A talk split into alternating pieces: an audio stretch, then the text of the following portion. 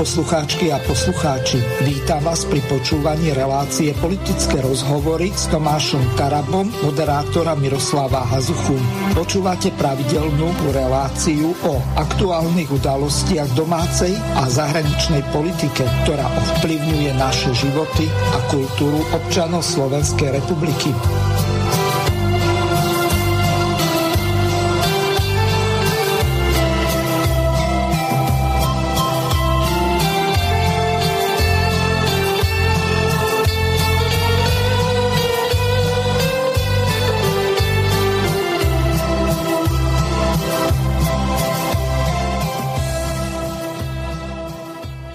Vážení a milí poslucháči, vítam vás pri ďalšom počúvaní relácie politické rozhovory s Tomášom Tarabom, ktorého srdečne vítam. Zdravím ťa, Tomáš. Pozdravujem všetkých. Ahoj, ahoj, pozdravujem všetkých poslucháčov. Som rád, že ďalší mesiac za nami, veľa ten pred nami, tak sa teším na diskusiu.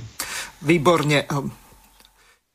Skôr ako sa dostaneme k podstate veci, tak sa ťa spýtam na jednu dosť dôležitú vec, ale odštartujem to takou eh, trošku kurióznou situáciou z Českej republiky. Pred chvíľou mi to jedna poslucháčka poslala, tak eh, aspoň okomentuješ eh, ten tvoj dištant, či je väčší od parlamentných hlavic ako toho pána v tom aute, ktorého zastavila hliadka policajtov. Udržujte ten dvoumetrový odstup, jo? Dobře, předložím to mi občas. Předložím.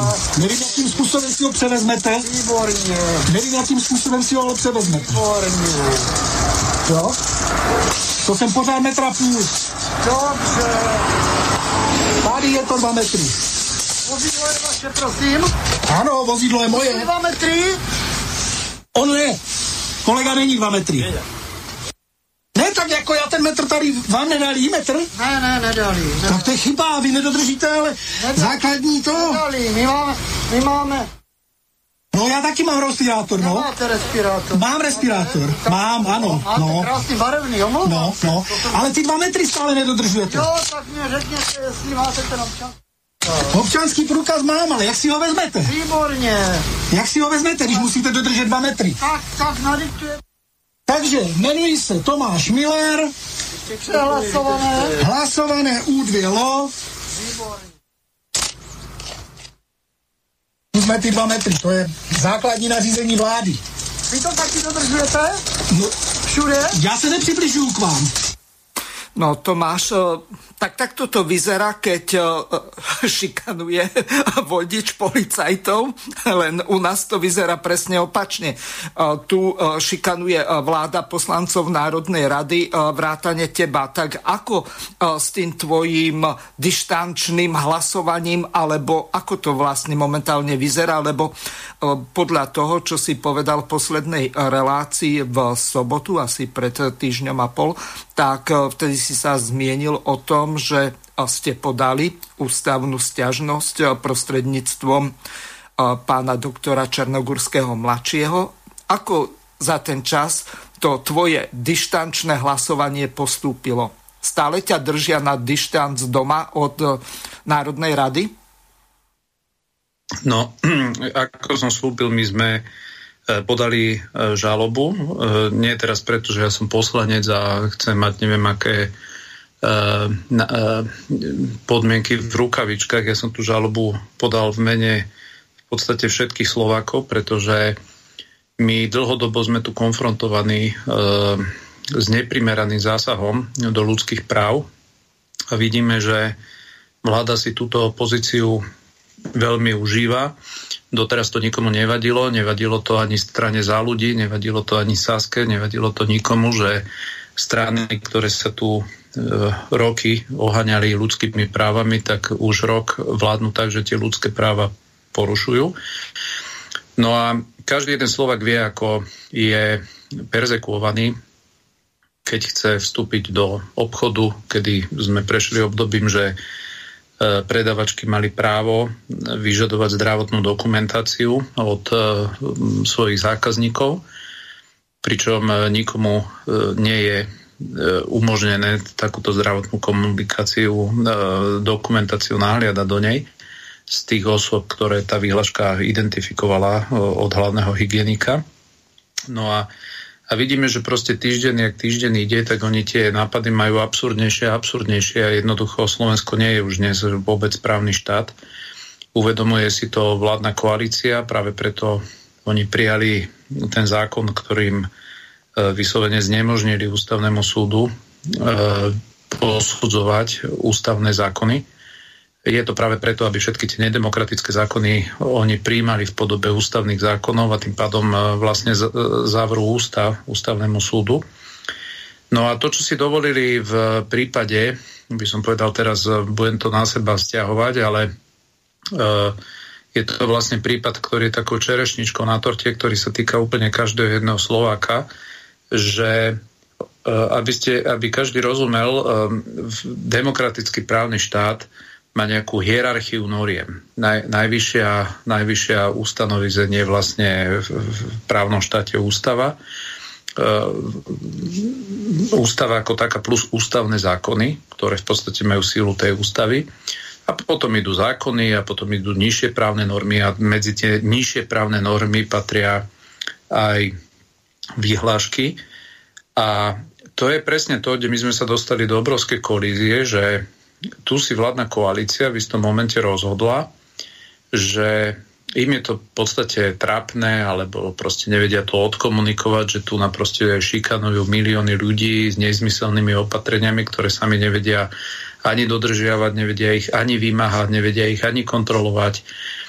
Tak si povedali v istom momente, že však máme tu toho pána hlavného hygienika, ten sa zdá celku servilný, urobi, čo mu napíšeme, nadiktujeme, vyjadrujú sa na jeho adresu, ako keby on bol vyslovene ich nejaký, nejaký mopslík, pretože oni v parlamente sa postavia k mikrofónu a povedia, že zajtra Mikas vydá takú a takú vyhlašku, ak my dnes príjmeme tento zákon, tak sa vždy ich opýtam, že ako vy to viete, že ten pán niečo také vydá, veď on je formálne nezávislý orgán. No ale za to môže on, že sa do tejto polohy manevroval. No a oni sa rozhodli, že zabrania vykonávať e, ústavou garantované e, práva poslancovi na základe výhlašky, pretože aby sme rozumeli, v novembri, keď prišli s prvým testovaním, tak vtedy začali prvýkrát e, tú, tú šikanu, že začali rozprávať, že dobre, my chceme vidieť tie modré papieriky. A boli niektorí poslanci v Národnej rade, ktoré vtedy im tie modré papieriky neukázali. A oni povedali, dobre, nemôžete byť na rokovaní parlamentu, ale môžete prísť na hlasovanie. Pretože to hlasovanie je vlastne ústavou garantovaný výkon mandátu poslanca a to nevedia oni obmedziť žiadnou výhľaškou Mikasa. A no, tak to bolo na V tvojom prípade je to potom ako, keď teba ani do budovy Národnej rady nepustia? No a potom v decembri zrazu, keď potrebovali zmeniť ústavu a bolo ich málo, tak vtedy zrazu samozrejme nadiktovali ich Mopslikovi, Mikasovi, že aby zmenil výhlašku a tú výhlašku zmenil tak, že tam mohli ísť úplne in, infikovaní a podľa mňa si to tam do dnešného dňa e, posúvajú tú chorobu, pretože vtedy ich tam bolo 5 či 7, alebo neviem presne koľko, za tou trápnou fóliou. No a vtedy zrazu, hej, za, za 1,5 mesiaca nastal posun, že kým predtým nemohol e, vlastne sa zúčastniť rokovania parlamentu, kto nemal papierik, tak zrazu pri zmene ústavného zákonu mohol byť úplne infikovaný človek. No a teraz oni vydali novú vyhlašku a tá vyhlaška hovorí, že nemôžu pustiť do parlamentu žiadneho poslanca, ktorý, ktorý sa im nepreukáže toho, toho, tým, tým modrým papierikom.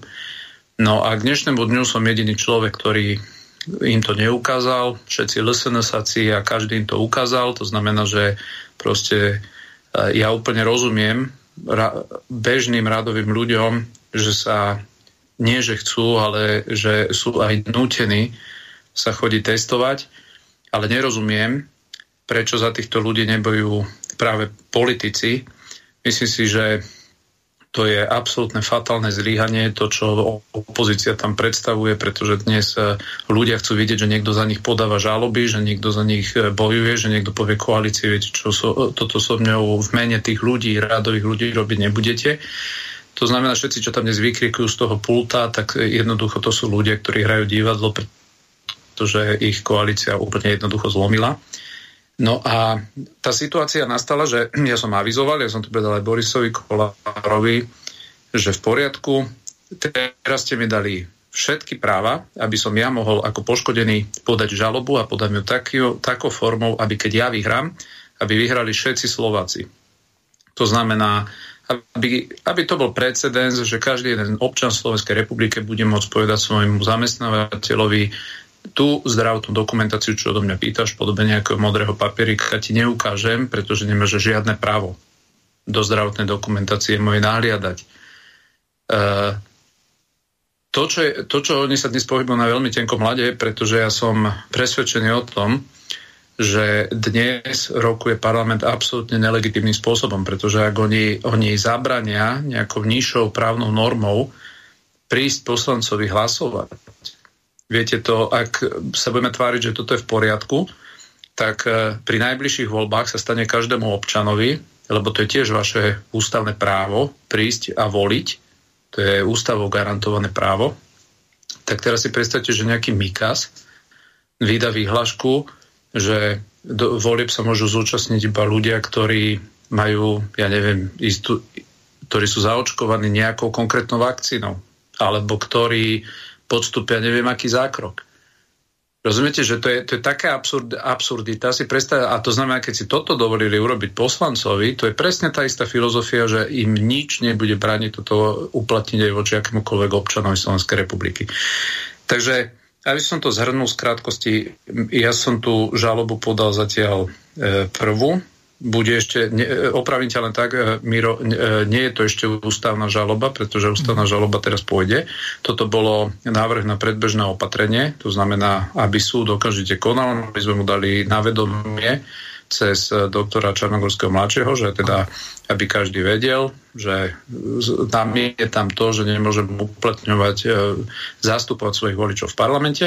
Ja nikde pri zložení slúbu poslaneckého som nehovoril, že budem akceptovať to, že mi nejaký Mikas, teraz si predstavte, že Mikas povie, že, že všetci poslanci, ktorí E, ja neviem, 5 minút pred hlasovaním sa neosprchujú, tak nemôžu ísť voliť, pretože on ako hlavný hygienik nariadí sprchovanie.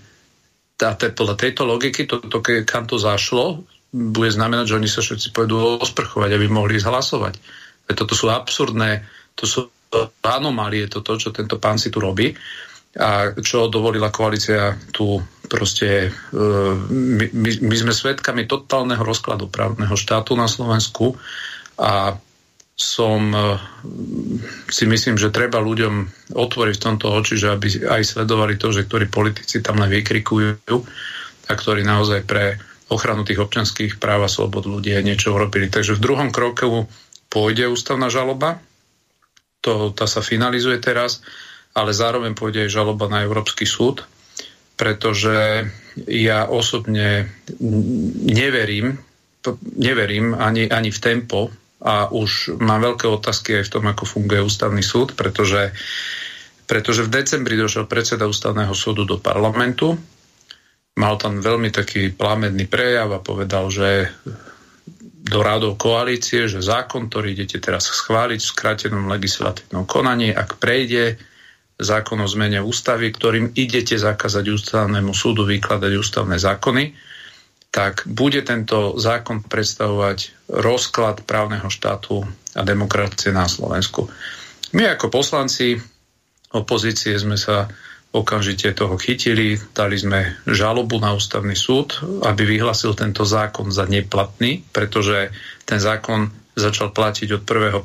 My sme to podali pred 1.1. pred termínom No a teraz človek by očakával, že keď predseda ústavného súdu príde s takýmito rečami do parlamentu a my tam dáme žalobu, tak, eh, tak ústavný súd v prípade, kde je ohrozená teda právny štát a demokracia a demokratické zriadenie, to sú slova predseda ústavného súdu, tak by som predpokladal, že ten, že ten ústavný súd tomu dá nejakú prioritu, že okamžite zásadnú povedia, veď to je, to je poslaním ústavného súdu chrániť demokratické zriadenie a ústavnosť a ľudské práva. Je možné? Ja som preto, ja som pre... A oni, prosím vás, pekne marec, uh-huh. my nemáme ani odpoveď od nich. Uh-huh. Či to dostali, či to otvorili, či na tým sedia, či budú na tým sedieť. Tak takto to fungujú, takto to fungujú proste tieto inštitúcie a práve preto, že, že mám za to, že oni v prípade e, e, pýtania si tých, tejto zdravotnej dokumentácie ako podmienku vstupu na zamestnanie, na miesto výkonu zamestnania, porušujú ľudské práva, tak nad Ústavou Slovenskej republiky sú určité medzinárodné súdy, ktoré chránia a majú chrániť ústavnosť a ľudské práva v prípade, že e, tomu tak nie je v danom štáte. To znamená, že tu je splnená aj podmienka, aby tá žaloba išla na Európsky súd. Takže, takže po tejto stránke ja využijem všetko v mene občanov, tie, všetky tieto možnosti, pretože individuálne sa ľudia brániť nevedia, ale tým, že oni oni v podstate naplnili všetky predpoklady, že spôsobili mne škodu, mm-hmm. takže som vlastne som, som postihnutou stránou v tejto veci, že mi je bránené výkonu poslaneckého mandátu na základe nejakej výhlášky, tak, e, tak to ma opravňuje, aby som e, mohol konať tak, že ak budeme úspešní, tak to bude prelomové rozhodnutie pre občanov Slovenskej republiky, pre každého jedného. Pre každého jedného a verím teda, že, že sa nám toto podarí. Takže toľko. Ja som sa ťa chcel spýtať na to, či je možné podať ústavnú stiažnosť, alebo respektíve najskôr to predbežné opatrenie, potom ústavnú stiažnosť a zároveň aj stiažnosť na Európsky súd pre ľudské práva skôr, ako máš vyčerpané všetky opravné prostriedky, lebo v prípade bežných ľudí tak najskôr e, musí sa e, stiažovať na všetky možné inštitúcie.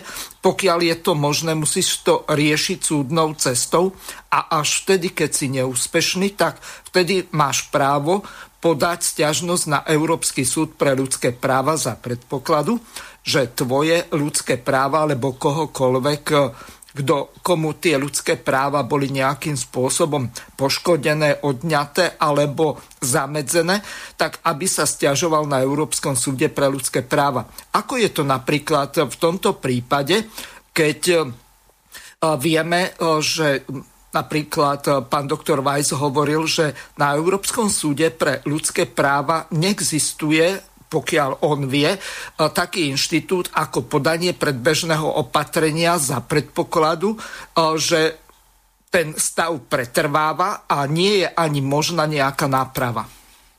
No, to čo, to, čo je akože základný, e, že ty sa môžeš stiažovať na nekonanie orgánov, to je v podstate prvý, prvý moment. Áno. No a No a v tomto prípade, tým, že oni siahli na právo poslanca vykonávať svoj mandát, viete, to nie je len tak, že si povieme, že oni majú ústavnú väčšinu a ja som tam zbytočný. Mm-hmm. To vôbec tá filozofia taká nie je. Tu, tu sú zvolávané schôdze Národnej rady, ktoré manipulujú zložením toho proste tie národné rady, tak ako teraz prebiehajú, nie sú zvolávané e, v súlade so zákonom, pretože, pretože ja ako jeden z poslancov nemám právo sa zúčastniť hlasovaní v mene svojich ľudí. A teraz, ktorých zastupujem. A teraz si zoberte situáciu, že napríklad e, mimoriadnú schôdzu predošlu, to bolo v januári, zvolali tak, že e, o 14. hodine 15. minúte, minúte poslali mail, e, že o 15. hodine začína schôdza Národnej rady. No tak boli poslanci, ktorí sa to dozvedeli dokonca z rádia. No a samozrejme, že keď ste niekde z Kisúc, ako bol Jano Podmanický, ktorý sa to dozvedel z rádia, že o 45 minút začína mimoriadna schôdza, tak e, sa neviete toho zúčastniť. To je opäť, to je proste príklad toho, že oni manipulujú zložením schôdze podľa toho, aby proste vyšachovali opozíciu. Preto ja mám za to, že tieto, tieto rokovania sú nelegitímne, pretože pretože napríklad e, je jasný úzus, že schôdza má byť zvolená naj, najskôr 24 hodín pred tým, ako bola oznámená, že bude zvolená. My sme sa e, Máme to akože zdokumentované, že na web stránke Národnej rady bola až 14.30. 14.30 táto informácia ako pozvanka. To znamená, toto je vidieť, že táto koalícia je, je jedno, jedno nedemokratické protiprávne monštrum a ja som úplne šokovaný z toho, že práve títo ľudia, čo sa najviac tak ohaňali tou, to, to demokraciou, tak sú v tejto oblasti e, proste tisíc rokov za opicami. To je proste, oni, oni sa tvária, ako keby tu vládli už navždy. A zaujímavé, že doteraz nikomu ani Saske, ani za ľudí, opakujem to opäť, nevadilo že tak, takýmto štýlom oni vládnu. Že tu klamú ľudí, že osobitne Saska vždy príde na vládu, tam, je, tam všetko blokujú, tam sa roz, rozčúlene vyjadrujú pred médiami, ako nesúhlia sa s tým, s oným, potom príde Národná rada, za všetko zdvihnú ruky a toto robia proste aj rok. Veď myslím, že dnes alebo včera bol rok od zvolenia tejto dnes už najnepopulárnejšej vlády v dejinách Slovenska. No a k tej otázke teraz ide vlastne o to, že že tým, že my dávame tie predbežné opatrenia a oni nebudú konať, hej, alebo to bude, budú konať takým tempom, kým konajú, no tak jednoducho ty si opravnený e, postupy túto vec na európske inštitúcie, pretože v tomto prípade tie, tie schôdze Národnej rady prebiehajú a ja sa na nich súčasňovať neviem. A teraz si predstavte situáciu, že by sa hlasovalo o veci, kde, ktorá závisí na jednom, dvoch hlasoch. Áno. A oni si takto menia kvóra. To nie je len to, že že či ste za alebo proti, to je aj to, že vy niekedy len to prítomnosťou, že ste v Národnej rade, tak vy meníte kvórum a oni potrebujú úplne iné počty na to, aby ne, nejaký zákon bol schválený alebo nebol schválený. Takže, takže tu ide teraz o to, že či a do akej miery vôbec je toto legitimné, čo sa deje. Ja mám za to, že oni nevedia vyhláškou e, žiadneho Mikasa uh, obmedziť e, poslancovi výkon práva a je gentlemanská, je to normálny úzus medzi slušnými ľuďmi, že nebudem vynašať akože informácie, keď som to konzultoval aj s predstaviteľmi koalície, ale Jasne. poviem to teda tak, poviem to teda tak, že, že cítim aj z ich strany veľkú podporu, pretože tá odpoveď bola v tom duchu, že samozrejme, že toto není normálne. Hej, len oni sa všetci len oni sa všetci tiež kryjú, pretože nemôžu ísť formálne proti výhláške, to znamená, to znamená toto je jedna vec a preto, preto akože je to, ja hovorím, že my budeme musieť e, v istom momente, tak ako v Amerike je to napríklad úplne bežná vec, keď e, bola finančná kríza v 2008, tak sa zriadil normálne vyšetrovací výbor v rámci kongresu, ktorý zistoval, vydal potom správu na nejakých 800 stranách, kde sa snažili zhrnúť všetky pochybenia, kto pochybil, ako pochybil, kedy pochybil, aby sa z toho aj do budúcna urobil nejaký záver. A takto, toto je úplne bežná vec v americkom kongrese, vždy keď sa udeje nejaká výraznejšia vec, tak sa urobí proste vyšetrovacia komisia. Ja mám za to, že na Slovensku by mala byť urobená nejaká, nejaká obdobná vec. Nepredpokladám, že toho bude schopný tento parlament, ale to, koľko porušení zákonov, koľko svojvôle, koľko nekonania tých, ktorých konať mali a zase konania tých, ktorí vôbec do toho nemali čo rozprávať, sa tu udialo, že jednoducho my, my prechádzame érov, ja to hovorím, že aby som v tom videl niečo pozitívne, že, že Slovensko vzniklo vďaka Bohu bez toho, že by sme tu mali nejaké krvi prelievanie ako na Balkáne. Áno. A jednoducho my teraz prechádzame tou takou fázou, že vlastne si musíme vedieť z tohoto všetkého zobrať nejaké ponaučenie a, a nájsť odpoveď na to, že do akej miery sme ochotní aj tú ľudskú dôstojnosť a slobodu jednoducho chrániť a brať ako, ako nedotknutelnú súčasť našej štátnosti. Pretože toto, čo tu urobila táto vláda, on, oni, urobili, oni urobili z ústavy trhací kalendár a to tým štýlom, že najradšej by ústavný súd e, e, vytlačili na úplné periférium systému, preto im zobrali toto to právo aby, aby občania chápali ten rozdiel, že pred prvého, prvého prvým, keby boli prijali ústavný zákon o tom, že na Slovensku nebudú voľby skôr, ako bude koniec, povedzme, covidu, tak ústavný súd by povedal, nie, takýto zákon ide nad rámec ústavnosti a demokracie. Aj keď ste ho prijali v parlamente a bol prijatý správnym spôsobom, tak ústavný súd vyhlasuje tento ústavný zákon za neplatný. Toto bolo možné ešte minulý rok. Ak by dnes ústava, ak by dnes koalícia prijala ústavný zákon, že najbližšie voľby na Slovensku budú až o 30 rokov, keď nebude COVID, tak ústavný súd dnes, keby to niekto napadol, tak by musel povedať, že nie, ten zákon je v poriadku, pretože my nemáme právo ako ústavný súd sa vyjadrovať k ústavným zákonom. To znamená, oni si tu otvorili dvere, aby, aby urobili úplne všetko, čo potrebujú pre seba. Ak sa oni rozhodnú, že si sami sebe vyhlasia ústavnú amnestiu ústavným zákonom za všetky tieto uh, vyslovene zločiny, čo tu narobili, tak jednoducho si to príjmu formou ústavného zákonu a nebude toho, kto by na ústavnom súde vedel povedať, že dobre, ale toto ide nad rámec. Takže, takže to oni si otvorili úplne, že pole neorané, ako ľudovo sa hovorí a, a tu naozaj ide o charakter proste štátnosti na Slovensku a títo ľudia každým dňom len dokazujú, že im není sveté absolútne nič. A to sú, to sú tie mantinely pre mňa. Aj na západe jednoducho môžu sa politici hádzať, hádzať o tom, jedných chcú vyššie dane, ja neviem, pre e, horných 10 tisíc, druhý povedia nie, radšej zdaňme firmy, ďalší povedia majme inú predstavu o sociálnej politike, o tomto sa hádať môže, ale v momente, ako príde k dotknutiu sa podstate ústavnosti ako takého, pretože tá by mala byť e, proste posvetným prvkom štátnosti, tak proste tam, tam nemôže existovať žiadna miera nejakého e, proste privretia očí, že dobre za týchto okolností sa to dá. A mne šokovalo, keď generálna prokuratúra e, v januári povedala, že Mikas išiel nad rámec zákonom daných právomocí, napríklad keď vydával tie výnimky, že on vydal 8500 výnimiek to znamená, všetci kamoši, kamošov vo vlade mali výnimky, preto môže Holly mohol lietať hej, a nosiť sem zrejme e, e, do Británie a nemusel ani do karantény nikam, proste Mikazin dal výnimky.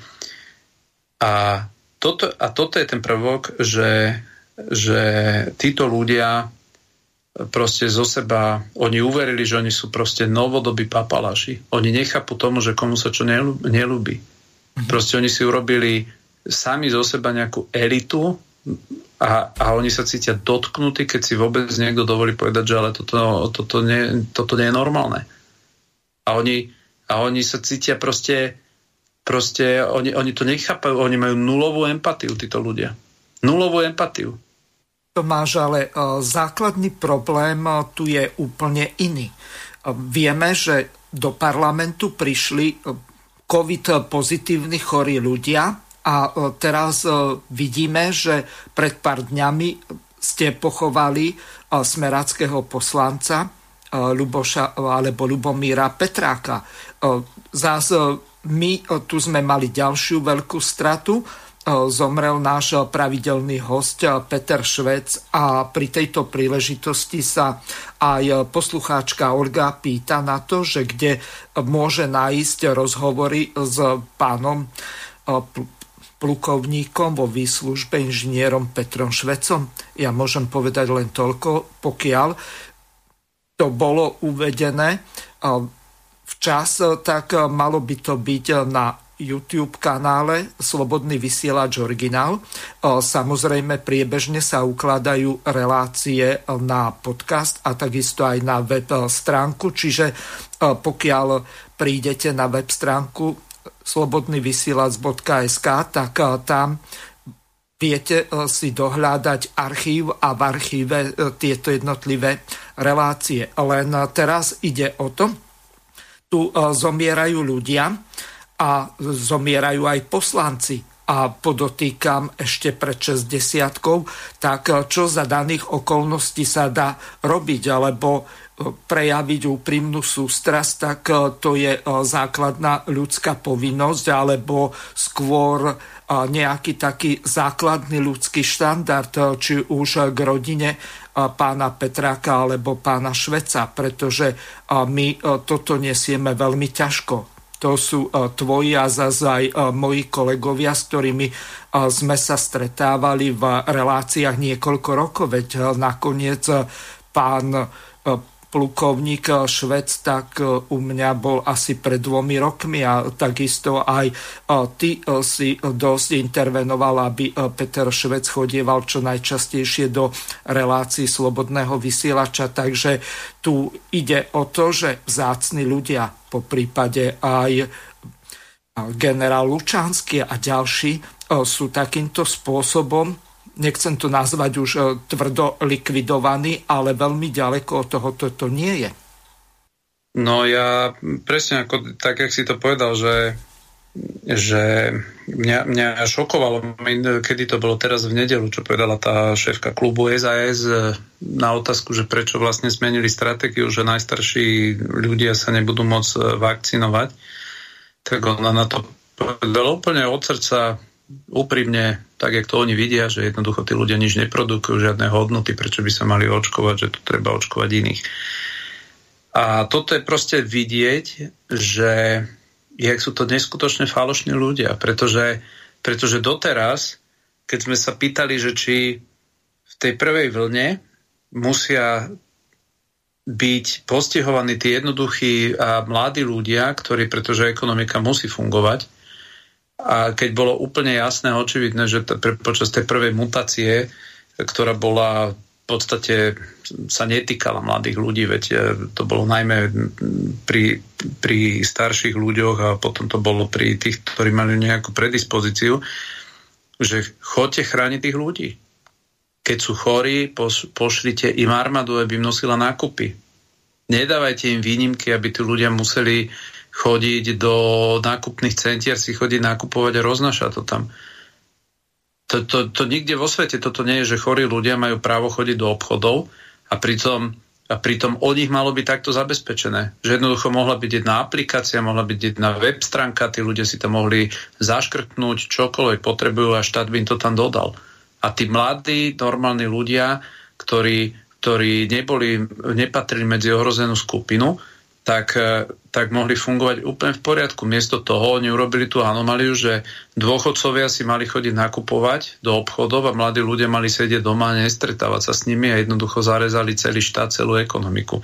A teraz zrazu, teraz zrazu oni povedia, keď, keď teda sa ich niekto opýta, že že ak majú vakcíny, že či budú e, očkovať starých ľudí, tak oni zrazu povedia, že však to sú neproduktívni, na čo ich. Hej. Tak, tak aký záver? Aký záver si z tohoto proste človek má zobriať. A každý človek má, má nenahraditeľnú hodnotu, to znamená, áno, sú takí, ktorí zomierajú a sú známejší, sú takí, ktorí zomierajú, sú menej známi, ale to je úplne irrelevantné. V tomto to, čo je najväčšia tragédia, že my za tento stav, kde sme, môžeme úplne cieľene a jasne povedať, že za to môže vláda Slovenskej republiky. Pretože oni sa tu pustili do takých dobrodružstiev, ktoré jasne každému, kto má sedliacký rozum, muselo byť, byť, byť zrejme, že to takto dopadne. A ja v tomto mám úplne čisté svedomie, pretože ja som to od začiatku hovoril. Bol som vždy proti tomu, aby sa pustili do tohoto plošného testovania. Bol na mňa vyvíjaný rôzny tlak aj z cirkevného prostredia, pretože aj cirkev to vyhlasila, že to je spoločné dobro a treba sa do toho radu postaviť. Ja zapýtam, kde sú dnes všetci tí, ktorí aj z cirkvi hovorili, že to je spoločné dobro. Keď dnes už nespochybňuje aj žiaden vedieť, že to plošné testovanie len dalo ľuďom pozitivitu, falošnú, falošnú negativitu, a, a, a behali po uliciach a, a jednoducho sme to dopracovali tu, kde sme. Zbytočných 7 tisíc mŕtvych na Slovensku. Zbytočných. Samozrejme, že ten boj je, je to, toto nejde bez toho, že nikto nikdy nezomrie. Veď tak ako, ak, tak ako zomru ľudia na rakovinu, ako zomru na čokoľvek iné, tak treba ľuďom otvorene povedať áno, aj COVID bude stať ľudí ľudské životy ale je rozdiel, že či sa bavíme o tisícoch, alebo sa bavíme o stovkách. A jednoducho to, že my sme to dopracovali za, na najhoršiu krajinu na svete, to tu nepadlo z neba.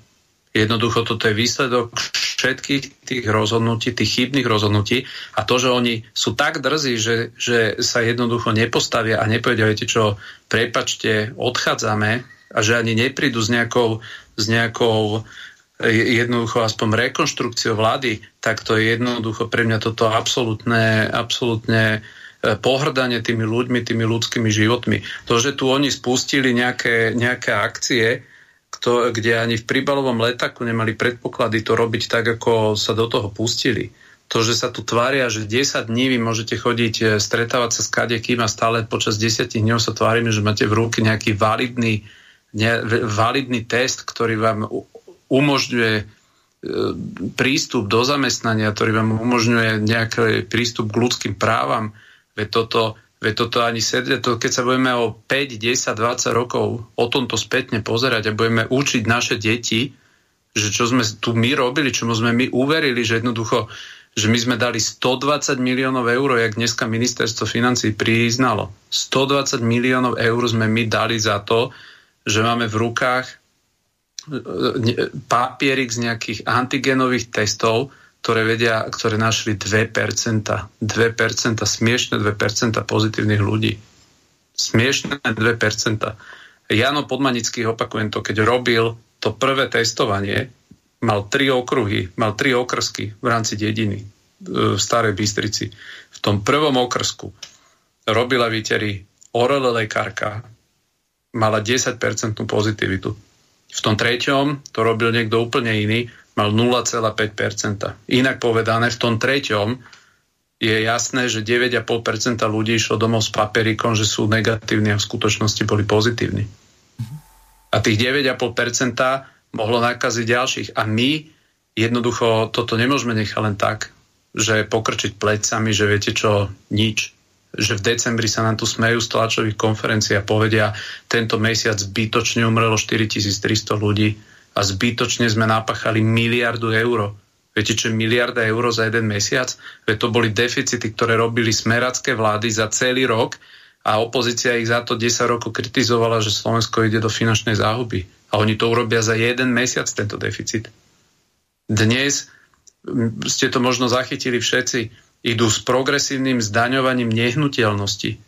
Viete, čo to znamená, že pre, postavili ste si vlastnoručne dom pred 10, 15, 20 rokmi, možno niekde na poli, lenže dnes za 20 rokov už ste obkolesení inými domami, je to možno v blízkosti krajského mesta a dnes vám štát povie, no, no to nie, že ty si si to sám postavil, ty si dneska vlastne multimilionár, ty máš veľmi, veľmi parádnu nehnuteľnosť, ty budeš za ňu platiť, čakáme koľkonásobne vyššie dane.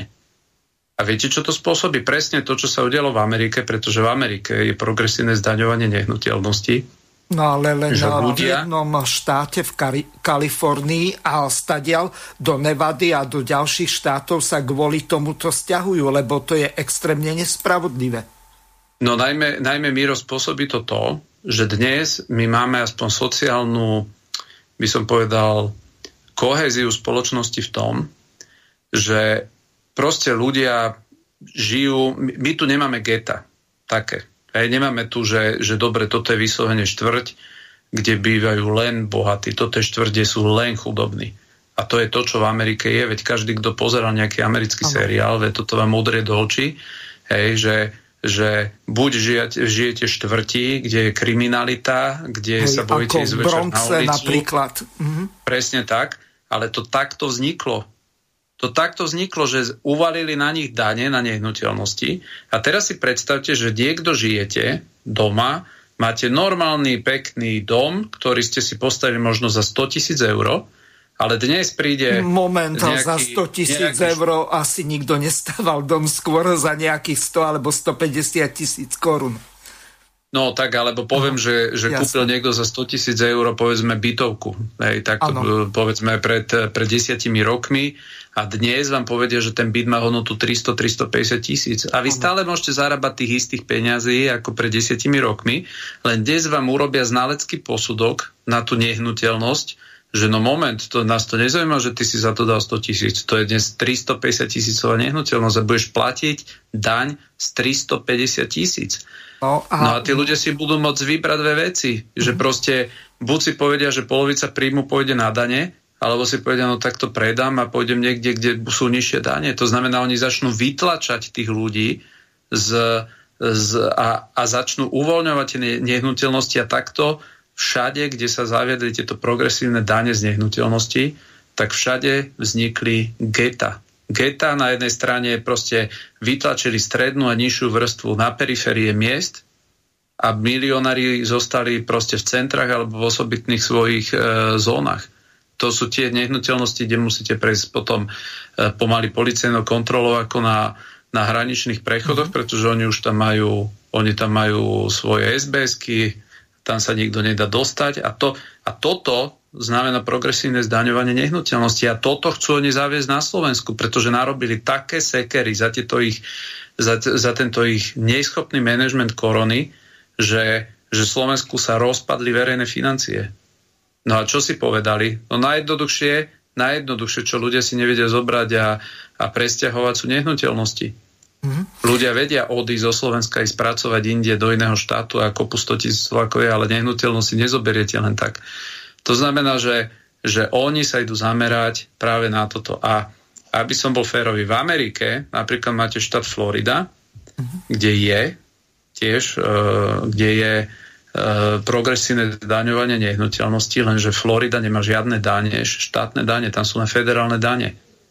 A nie, že oni idú na Slovensku robiť e, mix, že my máme jedný z najvyšších daní v Európe a ešte idú dať progresívne zdaňovanie.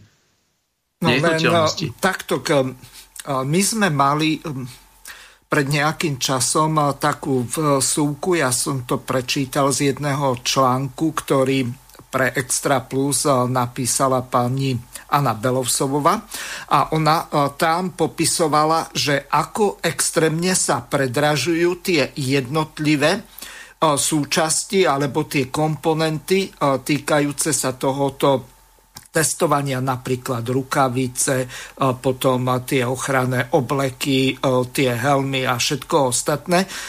Skrátka, to je od 5 až do 20 násobného predraženia a to takto draho predáva obciam štát, veď toto je úplne zvrátené. A my sme už vtedy hovorili, že príde nejaká takáto lumparina ohľadom daní a nedoplatíme sa v prípade tých obecných daní, to znamená za pozemky, za nehnuteľnosti, domy, byty, užívacie plochy a potom zase na druhej strane to ono sa prenesie nielen na takéto nehnuteľnosti, ktoré sú v osobnom vlastníctve, ale aj na nehnuteľnosti, ktoré e, skrátka obec buď prenajíma, alebo niekto ich vlastní na podnikateľskú činnosť, napríklad e, nejaké obchody a takéto. E, čiže keď eh, sa na to pozrieme napríklad z toho pohľadu eh, tej Kalifornie, tak tam je 1,2% eh, z tej ceny tá daň domová alebo za tú nehnuteľnosť. A ešte je tam ten systém toho pravidelného navyšovania každý rok, čiže to automaticky rastie bez toho, že by oni potrebovali príjmať stále nový a nový zákon alebo nejaké všeobecné záväzné nariadenie, ako doteraz to bolo, že obce si regulovali svoje dane. A teraz jedna zásadná vec, potom tá decentralizácia, aký vlastne mala význam, keď štát intervenuje do tých vecí, ktoré mali byť špeciálnou kompetenciou týchto samozpráv. VUCčka, obce a mesta v podstate sa dostali pod diktát vlády Slovenskej republiky alebo týchto koaličných poslancov. No, pozrite, tu sa len potvrdzuje to, že že kto nerešpektuje ľudské práva a slobody v malom, tak ich nerešpektuje ani vo veľkom. Oni začali, veď ten príbeh poznáme, hej, najskôr iba na týždeň, potom iba na mesiac, potom iba túto vec, ešte túto a, a nemôžete ísť do obchodu, ale iba na týždeň nebudete môcť a teraz môžete, ale vy, čo máte papierík a proste úplne uletené veci mimo akéhokoľvek ústavného rámca. No a, no a s jedlom rastie chuť Teraz zrazu sa zobudili napríklad tento týždeň vysoké školy, že Gröling dal návrh, že vlastne ide zobrať samozprávu e, vysokým školám. Akademickú slobodu, zákon, čiže tam v podstate je boj slobodu. o akademickú slobodu. Čiže to, že univerzity boli nezávislé do veľkej miery a mali svoju právnu subjektivitu a samozrejme kvestor určoval samozrejme aj s tou radou tej konkrétnej vysokej školy, ako oni vlastne budú hospodáriť, tak v podstate Greling, ktorý ani nevedel urobiť nejakú diplomovku, tak zrazu ide určovať, že akým spôsobom sa bude hospodáriť na univerzitách pod diktátom štátu. No samozrejme a najmä budú môcť rozhodovať vlastne o majetku tých škôl. Zajímavé, niekde som zachytil, že už sa napísal samotný Gröling do nejakej správnej rady. To znamená, oni idú eliminovať vplyv akademických senátov na, na rozhodovanie o tom, čo s majetkom jednotlivých vysokých škôl. Takže to len potvrdzuje. Jednoducho tí ľudia to majú zažraté pod nechtami, oni sa tu schovávali za nejakých demokratov, proste to sú ľudia s totálne totalitnými chúťkami a jednoducho inak vládnuť nevedia. A vidíme to aj na tom núdzovom stave. Každý jeden mesiac je situácia na Slovensku horšia a horšia. Stále sa schovávajú len za to, že kto za to nezahlasuje, ako keby skolabuje na Slovensku e, zdravotníctvo.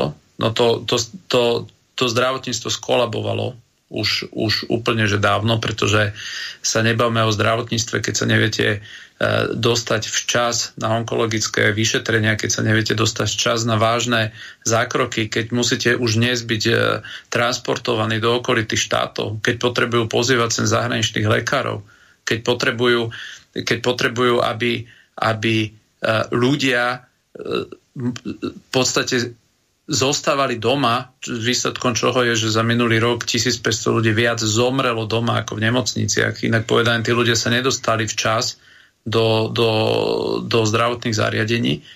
Takže o čom sa tu my bavíme? A potom sa dozviete, že nejaká chyrana sama povie, že ona je prekvapená, že od, od jesene Slovensko si ne, neobjednáva uh, ihly, uh, respektíve striekačky a oni to dodávajú do Škandinávie. A my počúvame o tom, že v slovenských nemocniciach sa znižujú tieto zásoby, tak sa pýtam, na čo im je potom ten núdzový stav, keď ani tieto elementárne zdravotnícke pomocky oni nevedia zaobstarať.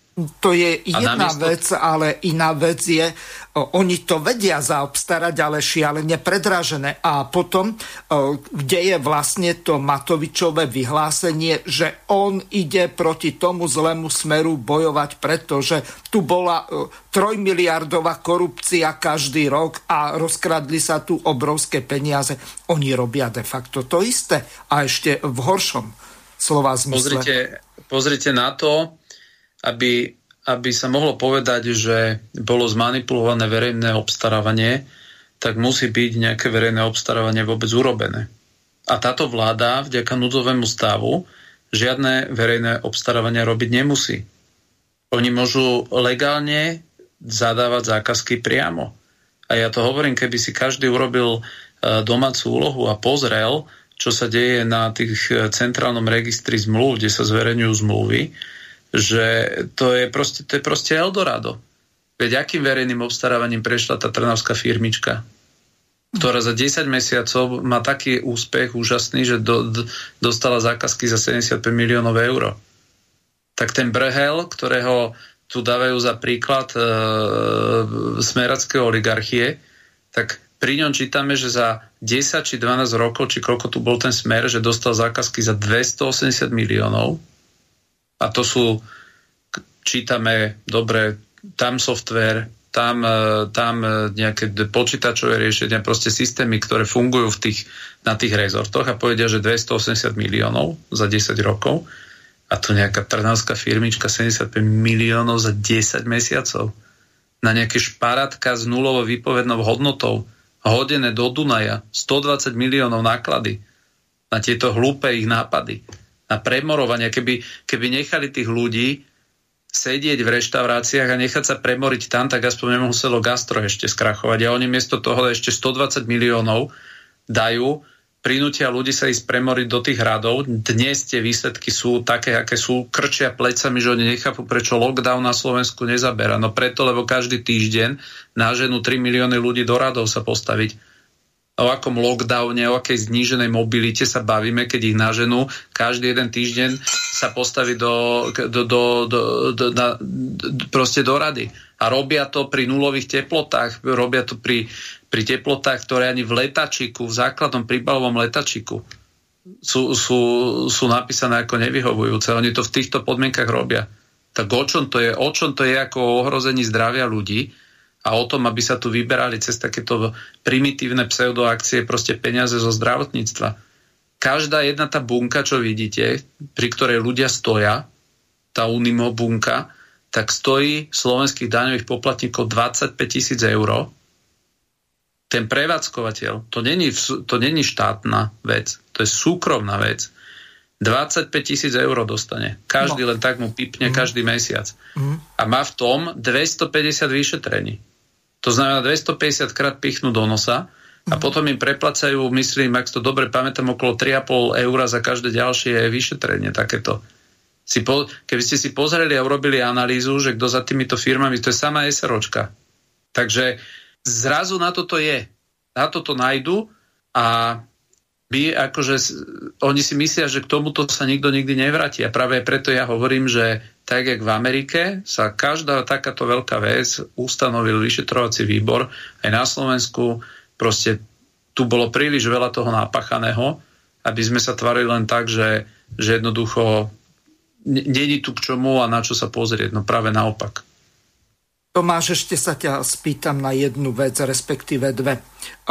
Prvá sa týka toho, ja som bol pred e, dvomi či tromi dňami e, na pošte a v podstate ne, trošku viac, bolo to v piatok, dnes je útorok a napočítal som tam 17 ľudí, ja som bol 18 a tí ľudia boli pol metra od seba.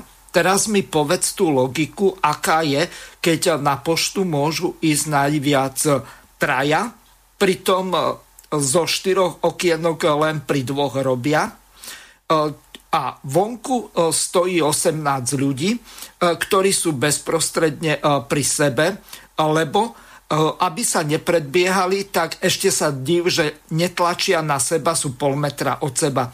Tak ja neviem, no možno, že e, tá humorná ukážka, e, kde e, ten na dištanc dvoch metrov tak držal dvoch policajtov, ten vodič z Českej republiky, ale potom, čo robia vlastne tí policajti, keď oni ani neprídu tam udržiavať nejaký ten rozostup a tak ďalej, pretože tie, čo ja viem, pošty alebo banky, tak oni si vedia zabezpečiť nejaký poriadok vo vnútri, ak majú tam nejakú sbs ale v tomto prípade tak vonku, čo sa deje, tak akože to nikoho nezaujíma, to majú si zabezpečovať obce, alebo má to zabezpečovať štát, alebo už vonku tie rozostupy dvojmetrové ako si neplatia. A mňa ešte čo poburuje, tak to, že a reklama beží napríklad v slovenskom rozhlase, v slovenskej televízii, že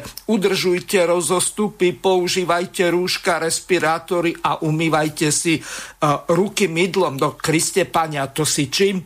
Cirokovou kefou alebo solvínou umývame, alebo neviem, jarov ruky, veď vždy sa mydlom umývajú ruky, veď toto ako keby sme prišli z niekadiaľ z Afriky alebo skadiaľ ako keby sme tu nemali základné hygienické návyky. Veď toto je úražlivé pre tých ľudí, poburujúce. Pozri, ľudia žiť musia, to znamená, musia chodiť aj na poštu, musia chodiť aj do obchodu a práve preto ten, ten normál, ten normál je, že my musíme s tým covidom proste fungovať. A určitú dobu proste covid tu bude a my musíme nájsť model a ten model jednoducho tá cesta vedie k tomu, že treba príjmať správne rozhodnutia. A na to netreba, ja, ja proste my sme narazili žiaľ na to, že sme dostali proste vládu takých určitú, určitých sociopatov, ktorí si potrebovali niečo dokázať, no jednoducho nevyšlo im to, zahrali sa s ľudskými životmi. A nám stačilo sledovať proste, ako sa to robí v krajinách, kde dnes sú otvorené reštaurácie, kde sú otvorené fitness centra, kde sú otvorené školské zariadenia a kde sa v rámci covidu normálne funguje. Jednou z takých krajín je napríklad Kanada. Viete, čo urobili Kanadiania na rozdiel od Slovakov? Prvú vec, ktorú každý mal zakázané sa chodiť testovať na COVID do nemocníc, pokiaľ nemal žiadne symptómy. Tým pádom znížili absolútne riziko premorenia nemocníc. To je ten prvý krok, ktorý na Slovensku sa udial.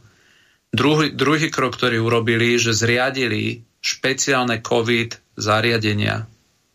To je to, čo na Slovensku sa neurobilo. Na Slovensku spravili to, že máte 8 poschodovú nemocnicu a oni sa rozhodli povedzme na 6. poschodie dať COVID pacientov a potom sa všetci tvária, že oni nepochopia a oni nechápu, jak sa mohla premoriť celá nemocnica. Tam chodili zamestnanci, oni, oni chodia od 5. po 8. po prvé na prízemie a oni nechápu, jak sa mohla nemocnica premoriť. A oni, da, a oni dajú do nemocnice na 6. poschodie COVID pacient, oni tam urobia COVID pavilon. Mm-hmm. Takže to je druhá vec. Tretia vec, v momente najviac, čo najviac ochraňovali, všade na západe bol lekársky a zdravotnícky personál. Tí ľudia mali dostatočné skafandre, mali, mali výbavu. Každý lekár vám na Slovensku potvrdí, keď tu vypukol COVID, oni sa tí ľudia nevedeli k rukaviciam dostať, nevedeli sa k ničomu dostať to bolo na každého jedného na západe sa pozerali, kto prišiel do nemocnice, že, že môže byť potenciálne infekčný a pozitívny bez ohľadu na to, či o ňom niečo vedeli alebo nevedeli. Preto tá ochrana pri prvom kontakte s, s akýmkoľvek pacientom bola na strane lekárov maximálna. Tu na ich nechali ako nejaké Burundi úplne samých na seba. A to máte ako keď letí lietadlo vás nemusí zaujímať, koľko pasažierov je chorých. Vám keď ochorejú tí dvaja piloti, tak je problém s celým lietadlom.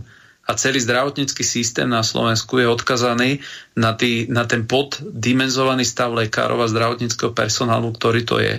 To znamená, my sme tých ľudí mali chrániť ako oko v hlave. No a keď oni ich nechali premoriť, viete čo, v univerzitnej nemocnice v Bratislave vôbec nerobili ani testy, ani testy pacientom. Potom zistili, že je tam 180 infikovaných lekárov.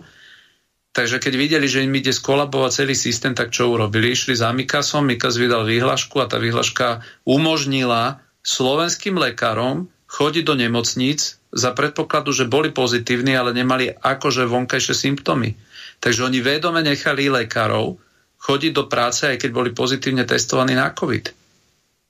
Veď povedzte mi, čo za čo za krajinu ešte takúto, takú, tak, toto niečo dokáže urobiť. A miesto toho tu buzerovali ľudí a dodnes to robia, že ich nechávajú každý jeden týždeň stať v, tie, v tom daždi, v zime, v mraze. Ak by sme len preratali, veď si dajte povedzme 10 eur na hodinu tých ľudí neproduktívneho statia, ktoré tam je, že koľko, čo je len ekonomické hodnoty, tam mizne u tých ľuďoch. Takže, takže ja, ja neverím v to, a to, to ma už nikto o opaku nepresvedčí, že táto vláda nemenežuje tú krízu tak, aby na Slovensku bol, mohla čo najdlhšie hovoriť o núdzovom stave. Pretože toto ani deti v škôlke, ktorým by ste začali vysvetľovať, že milé deti, teraz ideme spustiť akciu, ktorú neodporúča ani jeden vedec, ani jeden odborník, ale my ju ideme urobiť a urobíme ju takým spôsobom, že keď si otvoríte letačík, tak uvidíte, že už v tom letačiku sú iné podmienky požadované, ako my budeme splňať. To znamená, že už tie výsledky už dnes vieme, že majú úplne nulovú výpovednú hodnotu, ale my napriek tomu do toho ideme. Tak mi povedzte, aký je zmysel tohoto celého. Veď to je, ke, ja by som chápal, ja by som chápal, keby sme urobili niečo, že dobre, pokusili sme sa, výsledok je neistý, však každá operácia je neistá ale vedome mesiace robiť niečo v rozpore vôbec so základnými predpokladmi toho, čo, čo sa píše v tých letakoch? A my sa tvárime, že tu nedochádza k ohrozeniu zdravia? No samozrejme, že dochádza. A preto ja sa odmietam tomuto podrobovať a práve preto som ja na svojom príklade zobral na seba, že v poriadku. A ja ako poslanec cítim povinnosť voči ľuďom, že jednoducho ja tú líniu budem držať. A to, že sa aj LSNS išli potestovať, to ja, to ja nechápem. Ja to nechápem, prečo to urobili. Keď tam vykrikujú ako, ako viete, to je, to je, to je proste moment, že tí ľudia v istom momente chcú vidieť, že či na ich strane proste stojíte, to je aj v živote. Hej, darmo budete niekomu rozprávať, že keby sa ti pokazilo auto, ja ti pomôžem, ale dôležité je, keď ho vidíte na, na kraji cesty s, s pokazeným autom, že či zastanete.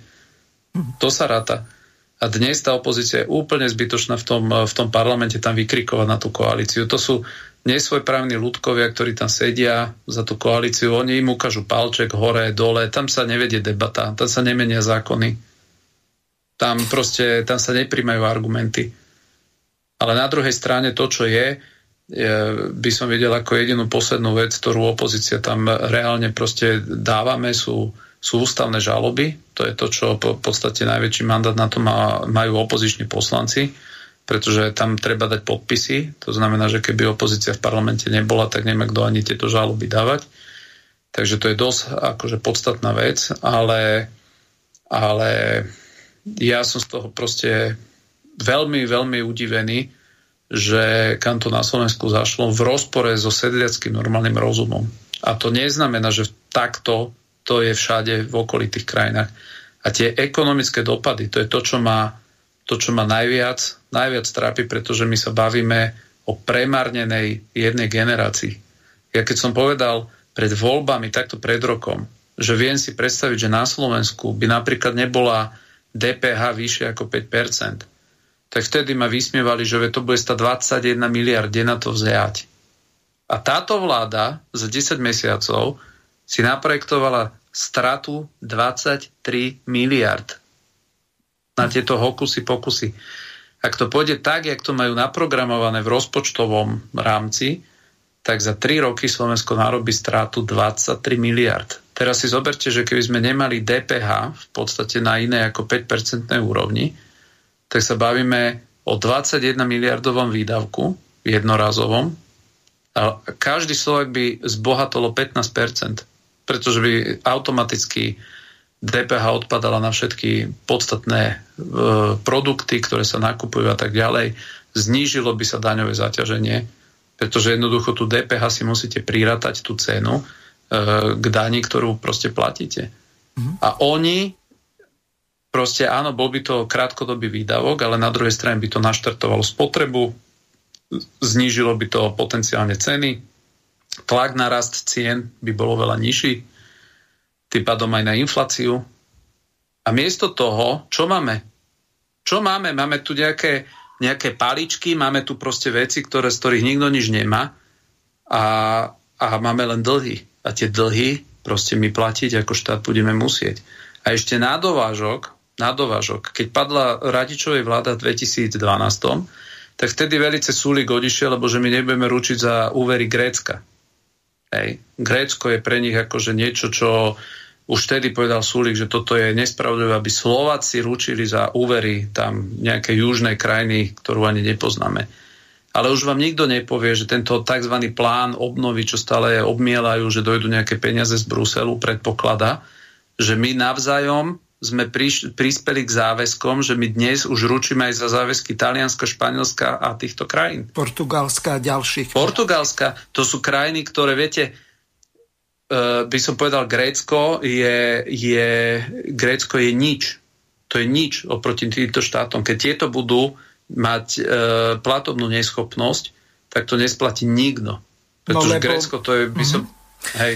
No, tam stačí povedať toľko Taliansko je 60 miliónová krajina, Španielsko nejakých 45, kým Grécko 10 miliónová krajina. Čiže e, to je e, neporovnateľné, ale aby sme sa dostali ďalej, Tomáš, e, ja pripomeniem našim poslucháčom, že odteraz je zapnuté telefónne číslo plus 421 910 473 440 ešte raz, zo Slovenska 0910 473 440 môžete volať, môžete využiť aj aplikácie viazané na toto číslo, signál WhatsApp, Viber, po prípade Telegram. Takže e, môžete sa aj takýmto spôsobom dovolať, ak voláte zo zahraničia, odporúčam aplikácie využívať. A teraz sa dostaneme k tomu, čo momentálne, okrem toho, že čo ja viem, Ľubo Blaha a ďalší mali plamené prejavy o tom, že e, čo napáchalo sa za Matoviča, ale tu je jedna veľmi dôležitá vec. A teraz e, prehrám najskôr jednu ukážku, ako e, sa Robert Fico vyjadroval ohľadom toho Sputnika a potom, čo sa následne stalo. Takže najskôr Robert Fico. No už nepôjdu nikdy proti sebe. Budú robiť formálne vyhlásenia typu, aké robia. Na konci dňa vždy budú spolu. Takúto istú hru zahrali na Slovensku aj včera, lebo Remišová je hlúpa. Remišová vo svojej prirodzene v podstate ako človek, ktorý nenávidí Rusko, Šorošové dieťa samozrejme hneď išla na bodáky a zase toľko rozum ostatní majú, by si povedali, prečo to nevyužiť. Pretože nikto vo vláde nechcel tú ruskú vakcínu. Nikto. Nech nám tu nerozprávajú nejaké kolečné zmluvy o vete. Dámy a páni, ak mi dovolíte, 10 rokov som riadil vládu. Neexistuje inštitút veta na rokovaní vlády. Na rokovaní vlády je len hlasovanie, nemôžete hlasovať za, proti alebo sa zdržať. Ďalej, koaličná zmluva, ktorú som si včera pozeral ešte raz za rok 2020, neobsahuje žiadne sankcie, ak aj v rámci koaličnej rady niekto použije právo veta. Prečo teda, keď tak rozpráva Matovič a ďalší, že oni chceli tú nádhernú ruskú vakcínu, normálne o tom nerozhodol vo vláde? Prečo to neurobil?